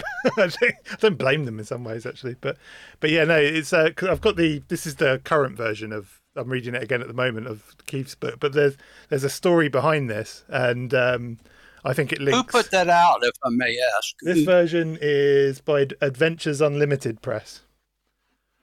More power to them. Yeah, um, but this book, I think, has a link to this book, and um, uh, oh yes, it should. yeah. It definitely is in the same general direction. Now, I don't know that I had any influence on Jim Keith at that time, but I did read the book, as I told you before the program uh, uh, in manuscript, well, in galley proofs, courtesy of Ron Bonds, who by then the BBS had morphed into Illuminet Press, which was a catch all for conspiracy theories, UFOs, had a really good stable of writers, uh, quite a few of whom came to a bad end for one reason or another. But, you know, I, as far as I know, George Andrews is still around. And as far as I know, I'm still around. and if not, you're doing a hell of a job channeling me. It's exhausting. I'm, you know, I'm just trying to. Next week's guest is Timothy Green Beckley, yeah. coming to you from the place he deserves to be.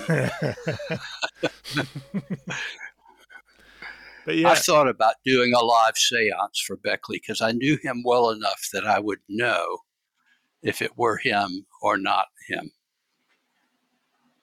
Um, I mean, I knew him from the time we were both about 14, you know, members of the teen ufology movement. Yeah. But he, a creation of, of uh, Ray Palmer because Illuminet Press they put out Keith's book, didn't they originally? Yes. Yeah. yeah. Yes. And so and it was it was Bonds who sent me the advance thing. I think that was because at that time my my own book was in uh, pre-production, and uh, I guess he wanted me to see what else he was doing with flying saucers. And I read it, and I thought, well, this is on the same page as I am, but there are certain things he doesn't seem to be somebody who's spent a lot of time in ufology, and it shows. Maybe I should write him a polite letter and say, well, this wasn't such and such a way, this was another way. And I don't even remember what those were, but uh, when the, the book appeared in finished form, it was a better book. And I don't know whether I had anything to do with that or whether it was just that he, you know, uh, I, I don't want first drafts published either,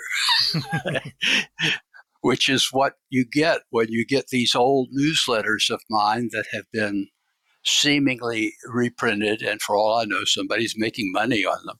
Like the non book, the book on Wicca that I never wrote, that's out there in two or three different editions. Uh, but uh, saw it the other day. I'm Watkins. glad to see it. I saw it literally the other day in Watkins Books in London, um, and I was like, "Hang on a minute." Didn't he say he didn't write that? no, no, I didn't. And, uh, you know, I haven't ever even seen it. So I don't know how close it is to essays that I did write, how much is added to it, how much is from other sources. I don't know. Uh, the, the things that I wrote are fine. Uh, if somebody had asked me, my current publisher, the first uh, connection we had with them was I got a letter saying, Would you like to have a reissue of a combined edition of Secret Cipher? And I thought, people aren't going to buy that now.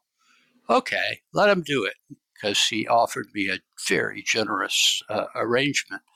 And they published it, and then Hellier happened, and then the avalanche, and that has that has continued. So as I say, I went from being almost obscure to being almost famous. Going back to the Jim Keith thing, I think because um, I think there's there's an interesting story here, definitely, and I think we should, uh, especially about what happened to Jim Keith and IllumiNet Press. Um, I think that feels that feels like a, a, a subject that hasn't been covered properly yet. You know, maybe we could shed some light on it a little bit. Well, uh, the the reason it hasn't been covered, although you will note that uh, uh, Secrets of the Real Black Lodge Revealed, current book, is dedicated to the memory of Jim Keith, a martyr to the cause, which is, I genuinely think that is the case. Uh, Jim, a, a, assembled a diverse but very talented group of writers on conspiracy theories ranging from Jim Keith's book, The Gemstone. Actually, you could say Jim Keith's range of interests coincided with the whole range of interests of IllumiNet Press. And because it was, it came out of the BBS world, uh, it was well informed from the start. And it was also operated, it was a small press, obviously, but it operated like the biggest publishers in the world. Contracts, specified royalties, specified advance copies for the for the author, uh, royalties paid on time. Uh, that's in the small press universe, I have been uh, burned more than once. Uh, fortunately, all of my books, including the one I didn't write, are in print now from my current publisher. So I don't know if anybody else is churning them out. Most of them are copyrighted now. Not that I could afford to sue anybody, you know. So, uh, I mean, it, that's academic and people know it. And, you know, uh, really it's a compliment to my work. I'd rather somebody be publishing this stuff, even if I don't make a nickel on it, uh, than it not be published at all. So, you know, with all my complaining about this early stuff, uh, being found and up on the internet, and somebody will get the idea of collecting it into a uh, an anthology and publishing it, and I probably won't get a penny for it, but I'm glad to see it out there. Uh, you know, I've I toiled away in the salt mines of uh, fanzines, we'll call them, for lack of a better term, for 40 years, from 1961 until I finally gave it up around 1995 with the last thing that I published of that sort, The Para-Ufologist, which is where I developed the term to distinguish me from the nuts and bolts ufologist, because I'm definitely a para-ufologist. Um, and then the internet came along. It was easy, and I could reach thousands uh, practically forever. So who knows how many people you're reaching. Um, and without all of the mess and effort and unappreciated stuff that you get with fanzines, where basically you know everybody that uh, uh, contributes. Now, the irony is, I mean, I was in a uh, what was called an apazine, which is you uh, amateur press association. You do your little newsletter and you attach it to these other newsletters and mail it on to the next person and maybe 10, 12 people. Well, um, uh, Robert Anton Wilson, who was, you know, a friend of mine, um, his introduction to the world of the esoteric, uh, to the esoteric world was the Illuminatus trilogy. And the guy he wrote it with was a member of that same APA that I was a member of. Robert so, Shea, you yeah. know, he's uh, yeah. yeah, Shea. Hmm. I don't know if he's still around or you know what the deal is there. He was uh, more a libertarian, and I was more an anarchist, an anarchist mystic, which is to some extent still who I am. But, uh, But yeah, I was gonna say we should. I try not. To, Yeah. I try not to do politics because I learned my lesson on Facebook with politics. Every few years, people get their blood up and want to say unkind things and are not engaging in civilized discourse. They're engaging in mudslinging, and I don't. I don't care. I don't stoop to that level. Uh, I have what used to be called Southern dueling uh, ethics, which goes this way. It was uh, you are courteous to a fault until you reach a certain point at which you slap them on the face with your glove and you say, Get your seconds and meet me at dawn, the weapon of your choice. I demand Uh, it's not oh, you don't even have to say that. But yeah, let's go back to IllumiNet Press um, and kind of what happened there because I think, like like I said, it's definitely something we should we should cover. Well, I can't get too close to what happened because the principal people are dead. And those people most closely associated with them don't seem to want to talk about it. So you get conflicting stories about Kerry Thornley. He fell off a ledge, that he died in hospital from uh, some liver disease. Uh, I never knew him to drink, so he was an Atlanta street person. And as far as I was aware, lived with his mother when he wasn't distributing leaflets on the permanent universal rent strike and writing Discordian books. Well, he was, I did get to interview him at the lodge, and he was a trip and a half. I wish I had held on to that, but I gave the tapes of the interview to another writer. I can't even remember who got it, who uh, offered to transcribe them. They would be no good to me now anyway because they were on cassettes, and I don't have anything that'll play a cassette anymore. Um, but he transcribed it and it became a book. And the book appeared on the internet for a while, and I went to find it, and it's not there anymore. But it was basically Kerry Thornley at his Kerry Thornley best. I wish I could find it again. Uh, he was a little bit afraid walking into an OTO lodge, even though he knew me. Uh, but and he was hard to keep on subject. He liked to talk about uh, conspiracies that were not particularly of an interest to me. But he did say he thought he would have been killed were he not protected by the uh, basically the Swiss Guard. Um, and I found out there is a group called the Switzers who have an American branch, whether they are actually, you know, tied to the papal Swiss Guard or whether they're, as was traditional in Switzerland, mercenaries who hire out or, you know, or just imitators. Um, Kerry thought he was protected.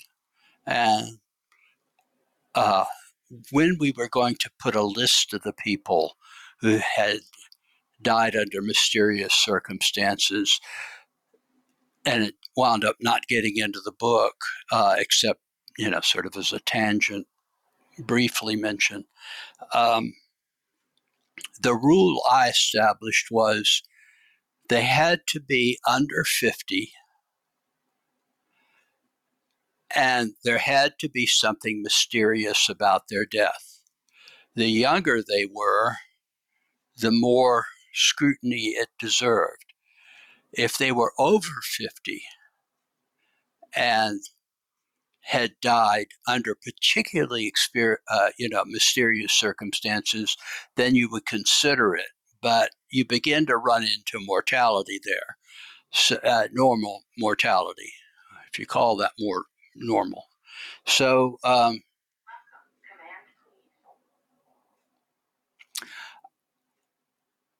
we just didn't get that in the book. And the truth is, I can only tell you what is general knowledge that IllumiNet Press was basically a one man operation by Ron Bonds.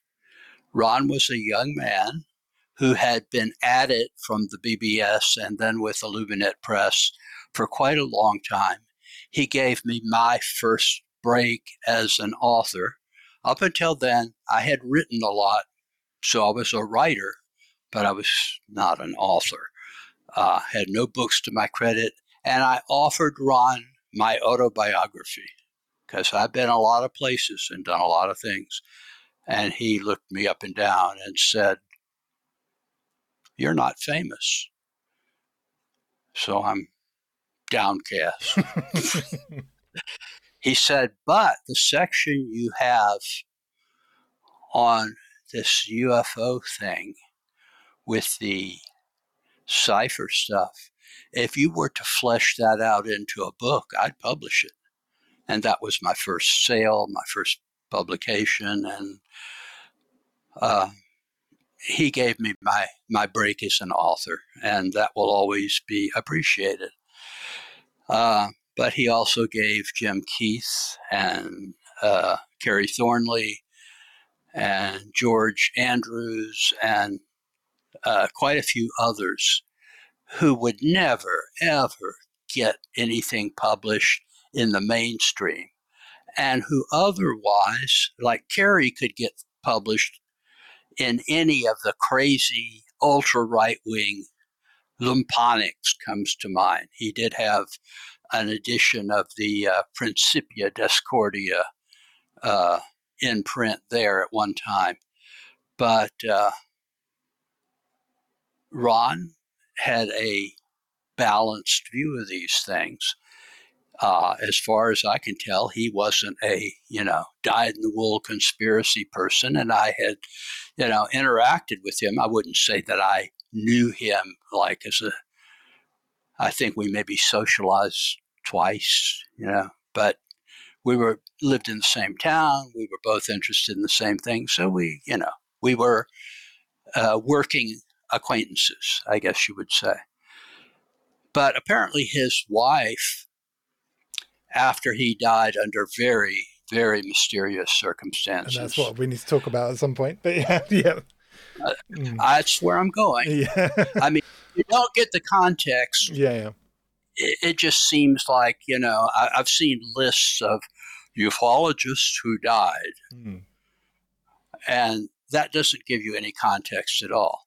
This man was a key player in getting out books on UFOs and related matters and had an open ended, non kooky approach to it. He went to dinner with his wife. I'm not going to name the restaurant, but it was at a Mexican restaurant, uh, one that I've eaten at many times. Shortly, uh, he and his wife, as I understand it, had the same dinner. There were many other people in the restaurant. Nobody else got sick, so that sort of eliminates uh, food poisoning. Yeah. And uncharacteristic of a food poisoning death, he was dead by morning. Had dinner there, we'll say at 8 p.m. What would that be in metric time? I yeah, it's uh, that's the only war that I'm in that I'm sure I will lose. but I just don't like the metric system. Um, I don't like it being universal. I think it's fine for continental Europe. I wish Britain would stay out of that. Um, and Americans have no idea what you're talking about if you say it's unless you're in the military. The military is integrated into NATO, so uh, a 223 rifle is a 556 because that's millimeters and everybody else understands it and Americans don't have to understand it if they know how to load it, you know. So it's the same gun. Keith also died in an interesting way as well, didn't he? And this is kind yes. of this is kind of what I'm kind of sort of getting at a little bit where when I was holding up the two books because they seem like we should probably because we were talking about this earlier as well before the show is that I my belief at least is with conspiracy theory and conspiracy culture is that it goes in a circular like every culture it goes in a sort of circular manner in terms of its you know um, light and darkness which we shall say. You know you can say the same about music or you know um, political thought or whatever. It's it feels like conspiracy theory has reached a very dark apex at the moment. But the kind of conspiracy that Jim Keith was writing was at a time when it was more of a subculture and more of a um, it, it, was almost left wing rather than right wing it was anti-government it was anti you know it wasn't aligned with a trump or anything like that it was it was a subculture and it was um, trying to expose almost levels of high strangeness with conspiracy rather than oh yes yeah. that's quite true mm-hmm. I think that was generally true of of the entire group of people that assembled around Ron Bonds, mm-hmm. including Jim Keith. I never saw, uh, you know, I don't associate with being Jewish. I don't associate with people who are anti-Semitic mm-hmm. or who buy into on 9/11 all the Jews left the building. Uh, no. no in no, fact, no.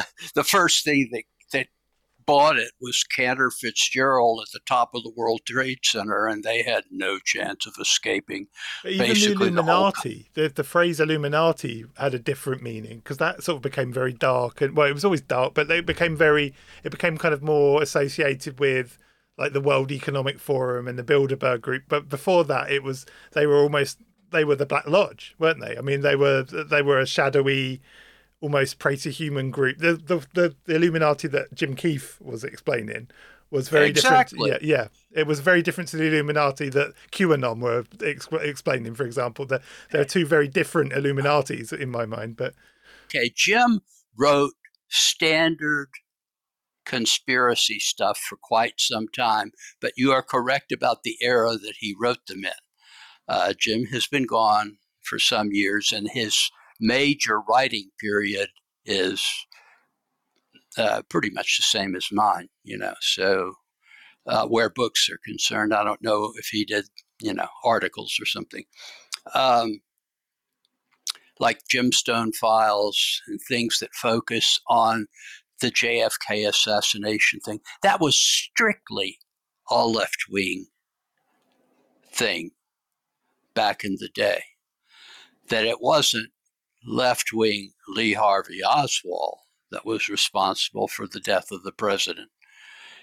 It was, well, some people said it was Kerry Thornley, but it was basically, it was uh, people who wanted to pursue the Vietnam War, and according to the mythos, Camelot, i.e., the JFK White House, um, did not want to pursue it. A question, a questionable premise, but uh, uh, nevertheless, that was the view and the conspiracy theory. However, you can draw a direct line from that left wing conspiracy theory that discounted the government reports on it. The uh, uh, the Warren Commission was discounted by the conspiracy theorists and so forth.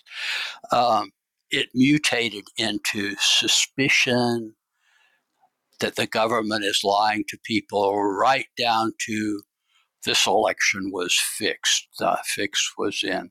And then it sort of morphs into uh, the American equivalent of uh, the neo fascist movement that is, unfortunately, almost every country in Europe has a version of it, some more than others. I mean, the Russians complain about the Ukrainians having fascists. You ought to hear the number of fascist organizations there are in Russia. I mean, uh, I always think, you know, I don't like Putin, but there are worse things that could happen in Russia because I know uh, some of the people that are waiting in the wings and they goose step.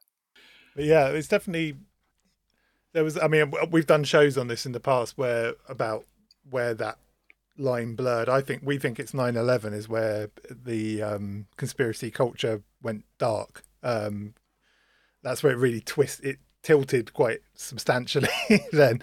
But um, but yeah, going, I mean Keith is he his version of conspiracy theory lines up fairly neatly with the Black Lodge theories in your book.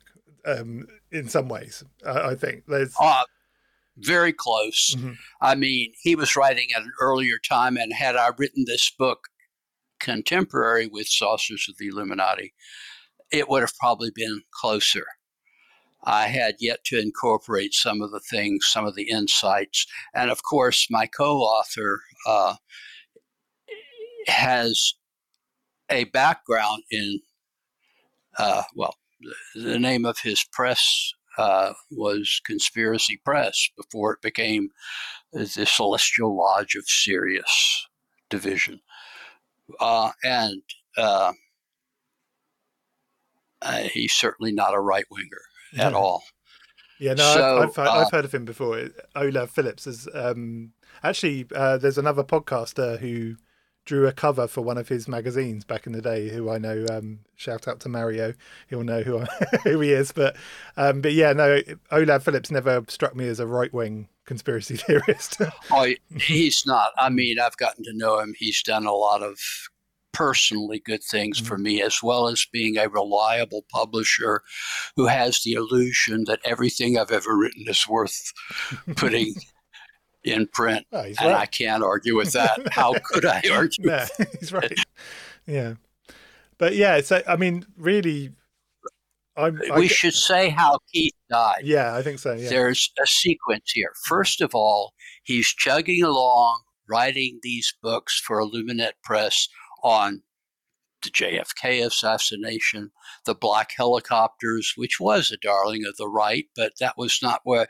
I mean, I've been buzzed by the black helicopters too, and I, uh, I'm not sure what their origin is or what they're up to, or whether it's you know uh, a- an actual government surveillance thing, in which case I always wave and sing uh, America the Beautiful or, you know, whatever I think they, they're listening to.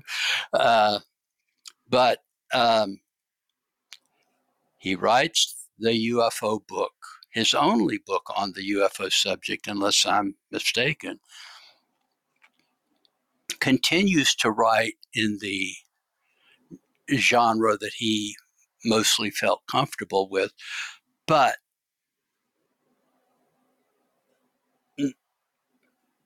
at some point, Ron Bonds became a target and he died under mysterious circumstances. Jim Keith, who I had thought, even when he was standing right next to me, right where you're sitting now, we were standing and selling books. And I thought, he's playing fast and loose here. Um, I mean, I'm not overcautious, but I'm cautious, and I'm cautious about who I hang out with and where my vulnerabilities are, and I try to know where they are. Um, he went to Burning Man. And I don't know if the news of this year's Burning Man got to you, but it was a bad, bad trip. Well, he went to Burning Man years before that and had a sprained ankle. I'm not even sure if it was a true sprain or just a strained ankle. I mean, it's easy out in the desert where the uh, this is a very uh, wide assortment of people. It's not a rainbow family gathering for peace and love. It's uh, it always makes me think of the movie The Wicker Man, which is not a high recommendation unless you are a, a paleo druid, I guess, um, which there are some. Um, and he dies from a sprained ankle. Now, no family member has come forward to give inner details. No one who has the authority to release his medical records has seen fit to do so, to my knowledge. So we have only the basic story. And the basic story can boil down to this he made a mistake he wrote a book about UFOs and UFO related conspiratorial efforts to change the world in a negative way. And he died under mysterious circumstances, along with a spate of deaths in that same publishing house, which, for a variety of reasons, when they died, IllumiNet Press, one of the few outlets for the kind of stuff your listeners and mine are interested in was shut down forever. That's bad juju. Is that a concise? After being long-winded, have I reduced it? Yeah, I mean that's and that, that, I mean that's a a good point for us to end the show in a way. But maybe I mean that when you talk about the Black Lodge and about things, you know, their sort of abilities to silence things, that really feels like a good example of that to me. Um, I don't know if it does to you as it well. Is. yeah. That's why the book is dedicated to the memory of Ron Bonds, because in fact, uh, you may recall there is uh, a chapter devoted to a dream Ron Bonds had in the uh, complete uh, in the secret cipher, of the UFOnauts, and uh, so he was integral to the work that I have done. And this book uh, is, if it doesn't say it, the fact that a book about the Black Lodge is dedicated to a martyr named uh, Ron Bonds, uh, who was, I don't know, 40 ish, is just, uh, I mean, you, you can read between the lines there. It was he was a victim of the Black Lodge. Probably not directly, but somebody in their employ was in the kitchen at this restaurant, and it was just at his table, on his side of the table.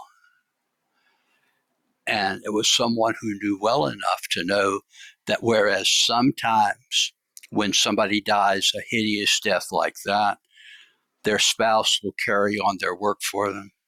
I understand that even the you know the books in stock that they had then were well they didn't appear so i assume they weren't even sold off they may have even been trashed i don't know i'm not speaking against her she probably it was traumatic he wanted to put it behind her but from our point of view we just don't have as much information as we should we basically had an orwellian writing out of history.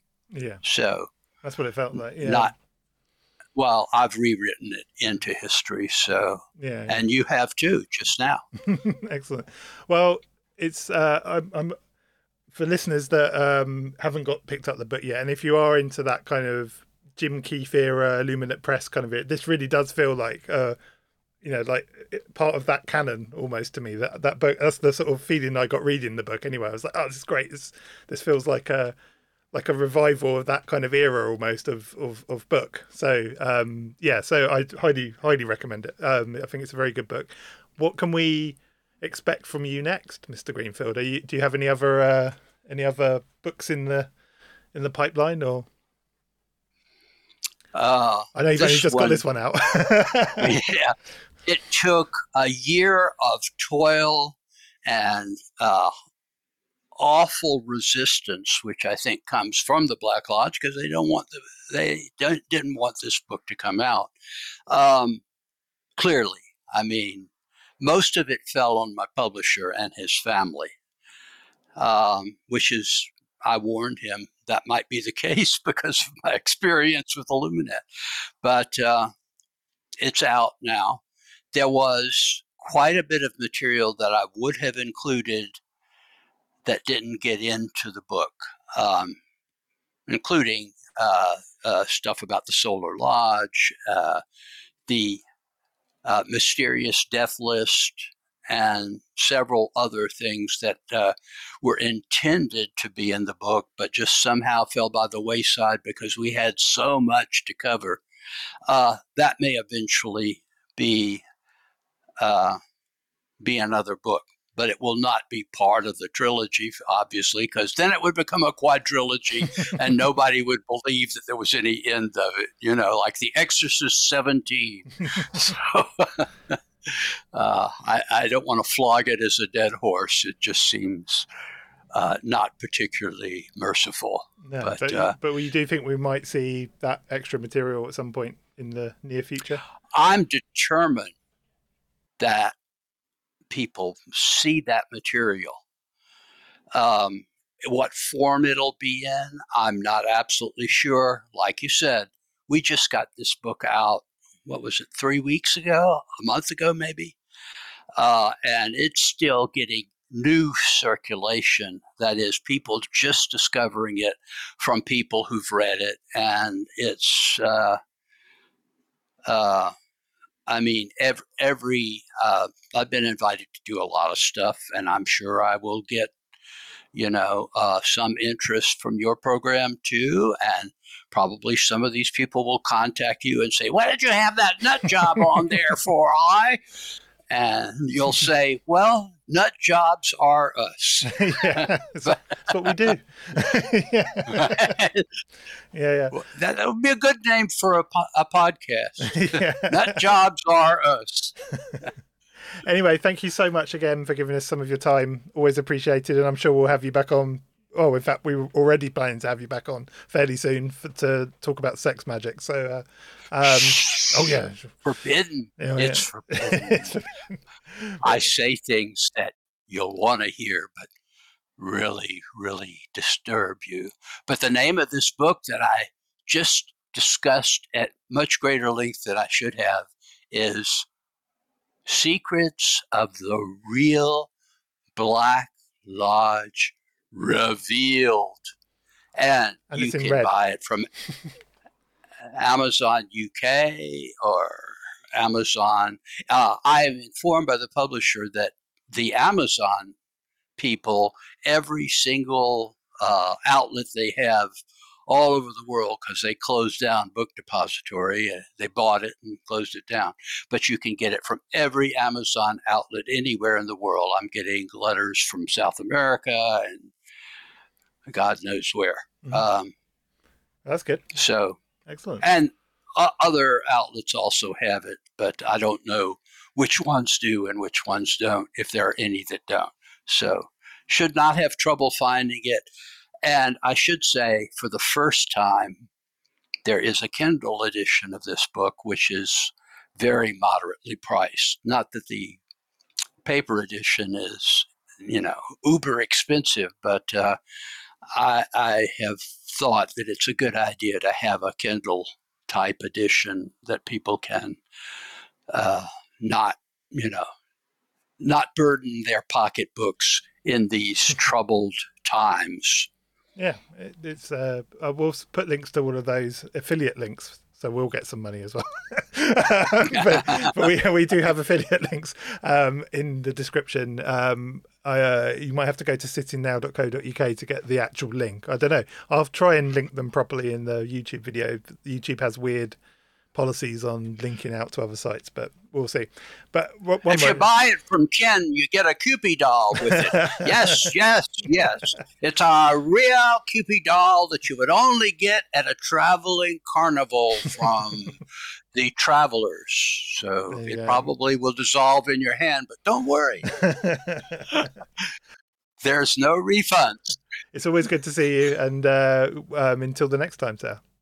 Thank you very much. This is a great interview.